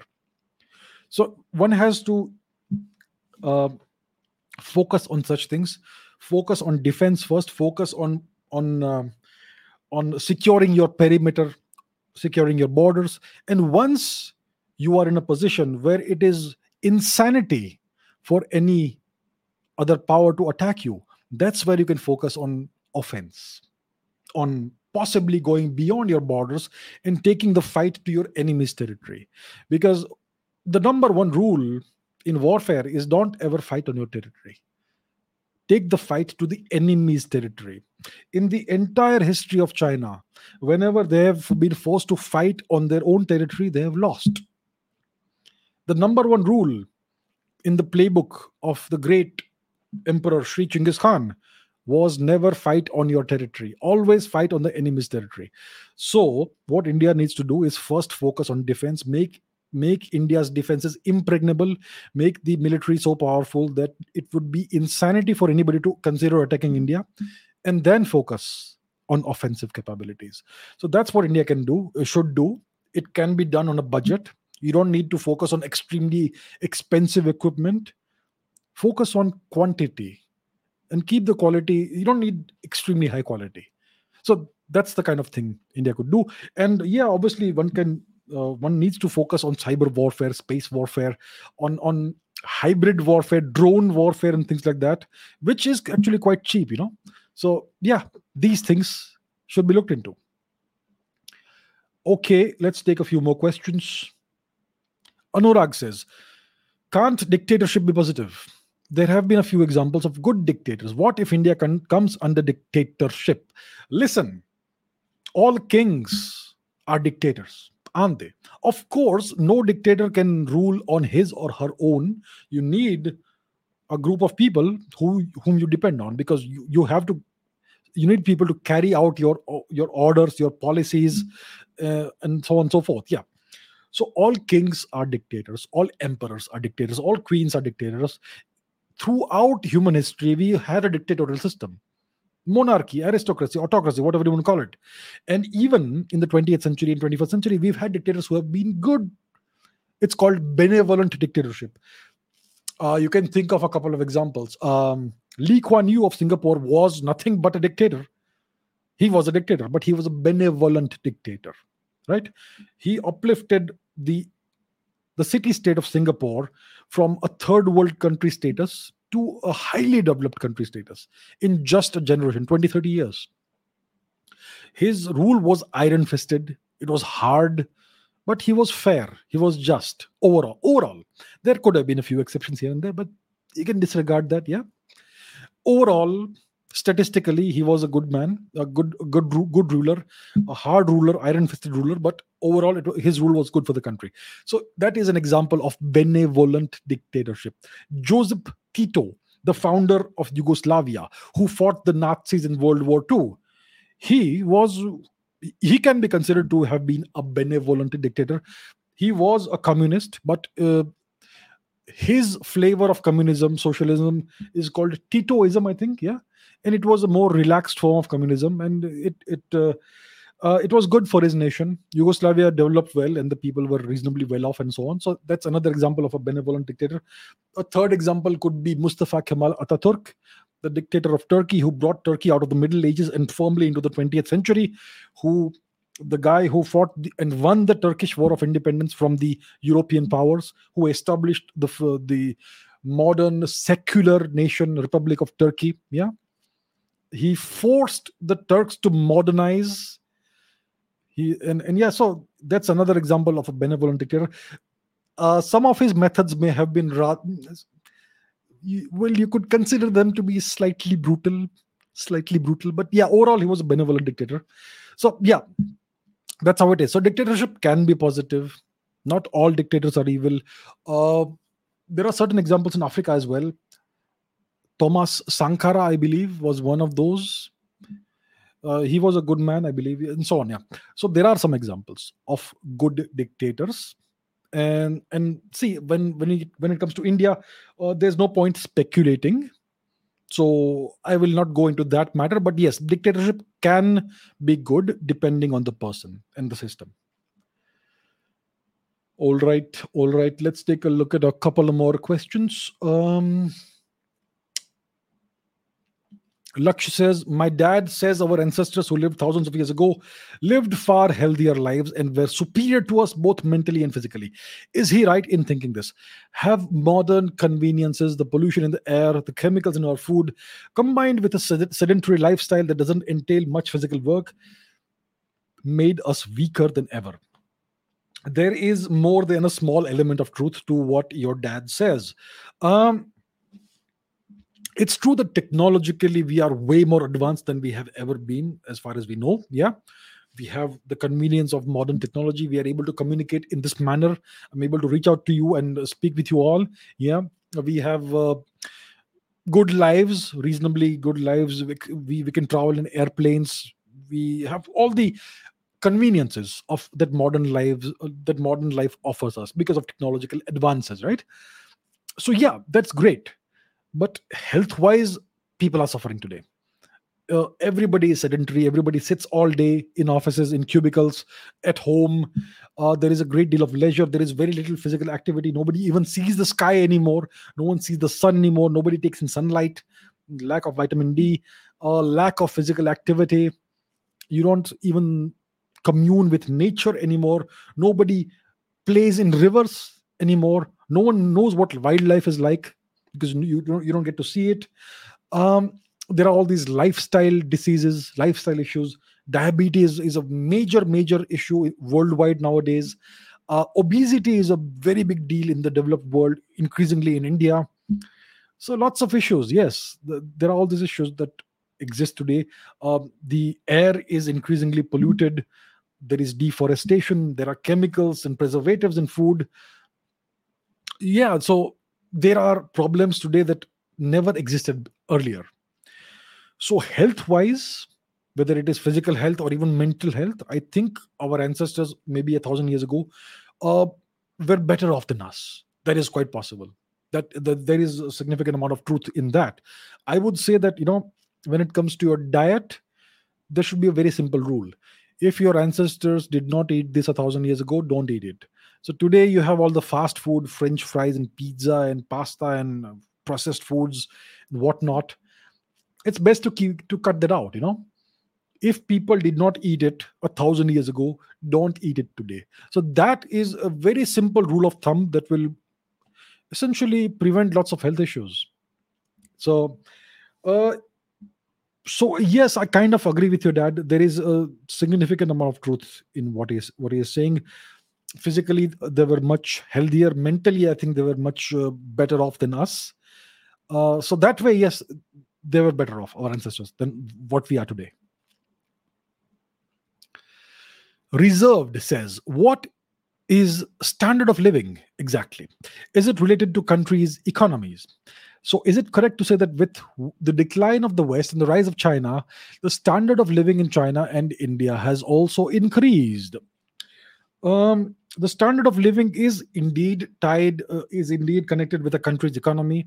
Uh, the larger your economy is, the better your standard of living. Typically, uh, it depends on your nation's GDP, but more importantly, it depends on your nation's per capita GDP, which means your nation's GDP, annual GDP, divided by the population. So let's take a look at uh, nations ranked by GDP. Yeah.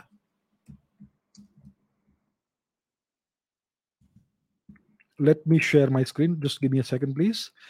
Uh, let's take a look at uh, the rankings to get an idea of what this means. okay this is gdp per capita and uh, it is sorted by uh, purchasing parity um, purchasing power parity so qatar is number one the gdp per capita in qatar the nation's gdp divided by the population is $128000 then you have macau which is a tiny nation state again then luxembourg singapore very high very high Brunei, Ireland, UAE, Kuwait, Switzerland, San Marino. So if you look at these countries, these are countries that you would consider to be very affluent countries, right? Very affluent nations. Hong Kong, Norway, the US, Iceland, the, the Netherlands, Saudi Arabia, so and so on. So it is very clear that the standard of living is intrinsically related to the per capita GDP of a nation. Where does India figure in this? So India's per capita GDP for China it is sixteen thousand dollars, and uh, where is India? India it is seven thousand dollars. India is in one twenty two position, number one twenty two on the list. Where is China? China is number seventy nine on the list. So, what does standards of living mean? It means how good of a life can you afford to live how much money do you have and what does that money translate into in terms of the standard of living the quality of life can you live a good life? Do you have access to clean water good food uh, luxuries consumer goods and so on? Um, do you have good infrastructure in your nation good roads good transportation good schools good governance and so all of that? All of that put together is your standard of living. The level of prosperity yeah? And that obviously is intrinsically related to your per capita GDP in your nation. So that is, in short, what in brief what it is. So um, the West, it, it is declining geopolitically. It has not yet declined economically. Yeah, uh, China's um, GDP is rising. India's GDP is rising. So as the GDP rises, the standards of living rise. People become slightly, progressively more and more prosperous, and you can see that in India when I was a little kid, I remember seeing people walking barefoot on the streets. And the, and the main mode of transportation for people in India was a bicycle when I was a little kid. I still have those memories. Today, it's very different, right? There is still poverty in India. India is still classified as a third world country, low income country. But from the time when I was a little kid to today, it's been a big change so the pro- levels of prosperity even though they are not great they have increased they've improved and the standard of, living has progressively improved. It is getting better every single year as the economy grows expands. And uh, so yeah. So that's how it works. So india is getting better china is getting better. China is significantly ahead of india as of today. And let's see how it goes. All right? So that's what it is Saurabh says British historian Robert Tombs wrote an article reviewing the RRR movie, and he criticizes this movie, saying that the portrayal of the nasty British is untrue.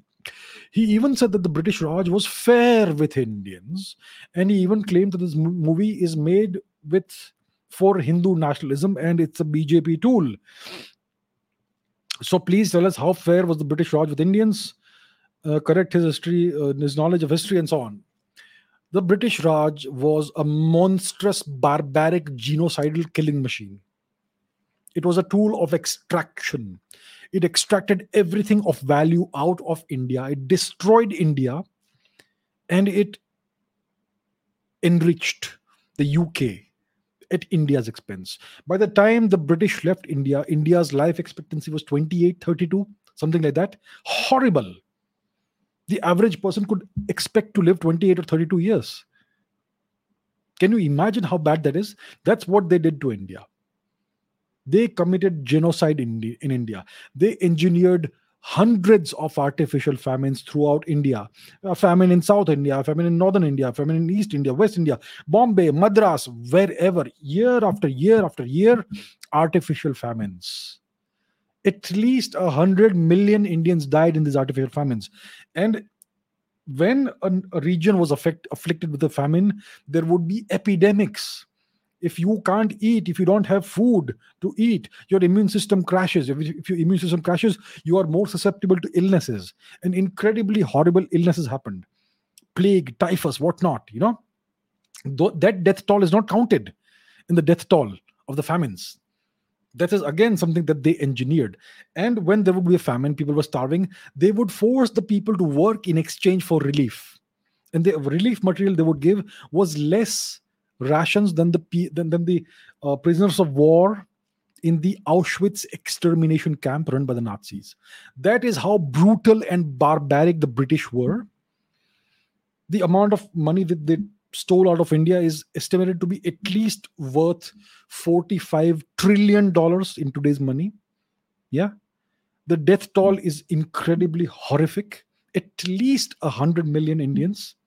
They destroyed Indian society. Look at the condition of the so called tribal people. Who did that? The British did that. And then they tried to re engineer Indian society. They tried to uh, impose their foreign religion on India, and it's worked. Yeah. And they're still interfering in India's internal affairs. So who the hell is this Robert Tombs to speak about uh, the Indian movie RRR and say that the British was, was fair with Indians? He is nothing but a neo-colonial colonizer. That's what he is. He is trying to maintain the mental colonization of Indians, and he's trying to defend the British Raj for. He's trying to defend the indefensible. So, what is there to say about such people? They're essentially defending something that is worse than what the Nazis did. That's what it is. So there you are. Such people still live today. Shame. Shameful. All right. All right. Let's move on from here. Your favor says, What are your views on Sylvester Stallone and Arnold Schwarzenegger? Why their movies are so entertaining? And why that type of actors are not seen in Bollywood. Oh yeah, I was a great fan of Sylvester Stallone and Arnold Schwarzenegger when I was a kid. Oh, one of the um, yeah, what movies? Rocky, Rambo, very entertaining movies. Obviously, some sort of there is an element of American propaganda again there. As a kid, you don't see that. You see the great uh, hero doing heroic things. Very entertaining. So that was the 1980s, where, which was the heyday of Sylvester Stallone, and the 1990s was the heyday of Arnold Schwarzenegger. And uh, yeah, these two guys were bodybuilders. Uh, Sylvester Stallone has a very inspiring story of rags to riches. Uh, he became a big uh, star with the movie Rocky, in which I think he wrote the screenplay, screenplay, and he insisted that he should be the main actor, the, the hero in the movie, and that paid off. And a very hardworking person. He still is very fit. So is Arnold Schwarzenegger. Arnold Schwarzenegger eventually became the governor of California. Uh, had he not been born outside the US, he could have run for president as well. So, yeah, um, interesting people, very entertaining, uh, inspira- inspirational stories for sure. Um, yeah, so I used to really like those movies, like their movies as a kid. I still enjoy those movies. Um, why are such actors not seen in Bollywood? Bollywood is all about nepotism, there are a few good actors and actresses but uh, they are kind of marginalized. They don't get great roles. It's the same four five people over and over and over again in bollywood. It's nepotism. Uh, so yeah bollywood it's worthless in my opinion. There are some actors and actresses who are definitely good. Some of them whom i do respect as artists but most of them are just uh, i don't want to even see them. Yeah. So yeah that's what it is Sanath Oibi says, Do you watch the UFC? I do watch the UFC when I find the time to watch it. I am a fan of martial arts. Uh, yeah, but I, I I can't remember the last time I saw it live, but I try to catch it, uh, catch some highlights on YouTube or or on Instagram or whatever sometimes. Um, so yeah, I I do enjoy watching martial arts. I I'm a fan of that. So yeah, the answer is yes. Uh, Nomad Ronnie says how to articulate without getting nervous or fearful. How to become a great storyteller. You want to develop any skill, you have to practice. You want to become a public speaker, let's say, you have to practice. Start practicing in front of a mirror. Pick a topic, give yourself a certain amount of time, let's say three minutes or five minutes or 10 minutes, and speak non-stop. Speak non-stop. Don't allow yourself to stop. So speak or maybe you can take a camera a cell phone and record yourself and then force yourself to watch yourself speaking. Yeah do it over and over and over again. Always have an objective a certain topic and a certain time period. I am going to speak about this topic for this many minutes. Start with 3 minutes and break the topic down into three four different uh, subsections and keep that in your mind or keep that in, on, on a piece of paper in front of you. And practice practice practice practice every single day for three months four months five months. Once you are fluent in that once you feel it's natural start practicing in front of an audience. Start with two people. Start with your brother and sister. Start with a couple of friends. Once you get comfortable with that expand the audience. And that's how it mm. goes. Yeah? Practice. It's all about practice. There is no substitute for hard work. All the best okay uh, let me take a couple of questions from the live chat yes live chat questions if you have any let's have it and if there is anything interesting, I will pick up a couple of questions. Um, Harsh says, Can you please shed some light on the current geopolitical scenario in Antarctica? Well, um, if I were to be funny, I would say that the geopolitics is being played by penguins and seals, but no, um, Antarctica is currently uh, a place where uh, multiple nations have made claims to territory but uh, i think there is a convention that nobody will make uh, will actually acquire territory there. So right now the, the the the, continent is being used for scientific research. Multiple nations have scientific research stations there. India has at least two scientific st- research stations there. Dakshin gangotri and something else. The chinese have three four uh, research stations. The americans are there. The argentines uh, argentines are there and so on. So uh, there could be a lot of resources in antarctica. Maybe oil and gas and minerals and all that. So in the future there could be action there. Right now there is a there is a, a kind of sense of balance there and, and, no one is allowed to exploit Antarctica at all. There is zero commercial exploitation as of today. Mm-hmm. Maybe it could change in the future. As long as the UN exists and all, things will stay this way. But who knows what's going to be there in the future? So that's what it is. What is zero raised to zero? It's in, it is undefined. I would like to know your opinion about communists. I think I have made my opinion clear about communists multiple, multiple, multiple times. When it comes to other nations, they are patriots. When it comes to India, India's communists have always been internationals for whatever reason. Maybe some of them are nationalistic, but overall, the communist party uh, parties, whatever, have typically been mercenaries for foreign powers, and the communists have this stranglehold on the Indian education system, on the Indian uh, various institutions, etc., which is harmful for the nation. The effect has been overall harmful for India. All right. Um, let's see if I can see some other interesting questions. Ask me something new, please. Um, um,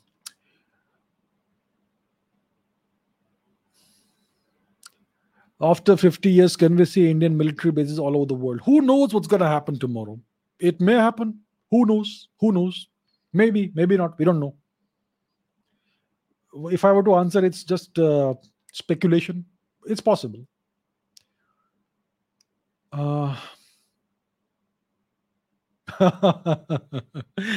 uh, Hith says recently in the farewell speech of Boris Johnson, he advised three things to the new PM who are to be of which the first was stay close to the Americans. This should nail the fact that the UK is indeed a vassal state of the US. Indeed, indeed.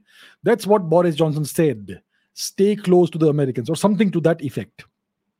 So the US, uh, the UK is nothing but a colony, a vassal state of the US, and the UK economy essentially depends on only on one thing: money laundering. That's all it is. That's the only value it provides to the world money laundering. Nothing more than that. All right, let's see if I can take one more question. Um, yeah. Okay, I think we're done. I don't see anything interesting. Lots of comments and so on, but yeah. All right, my dear friends done for today. Over two hours again. So thank you very much for all the questions. Great fun as always talking to you all. Uh, thank you to all of you who have uh, commented who have asked questions uh, who have contributed in any way or the other to the channel. Thank you very much. I really appreciate it. And i will see you in the next session. Until that until then take care. Thank you. Bye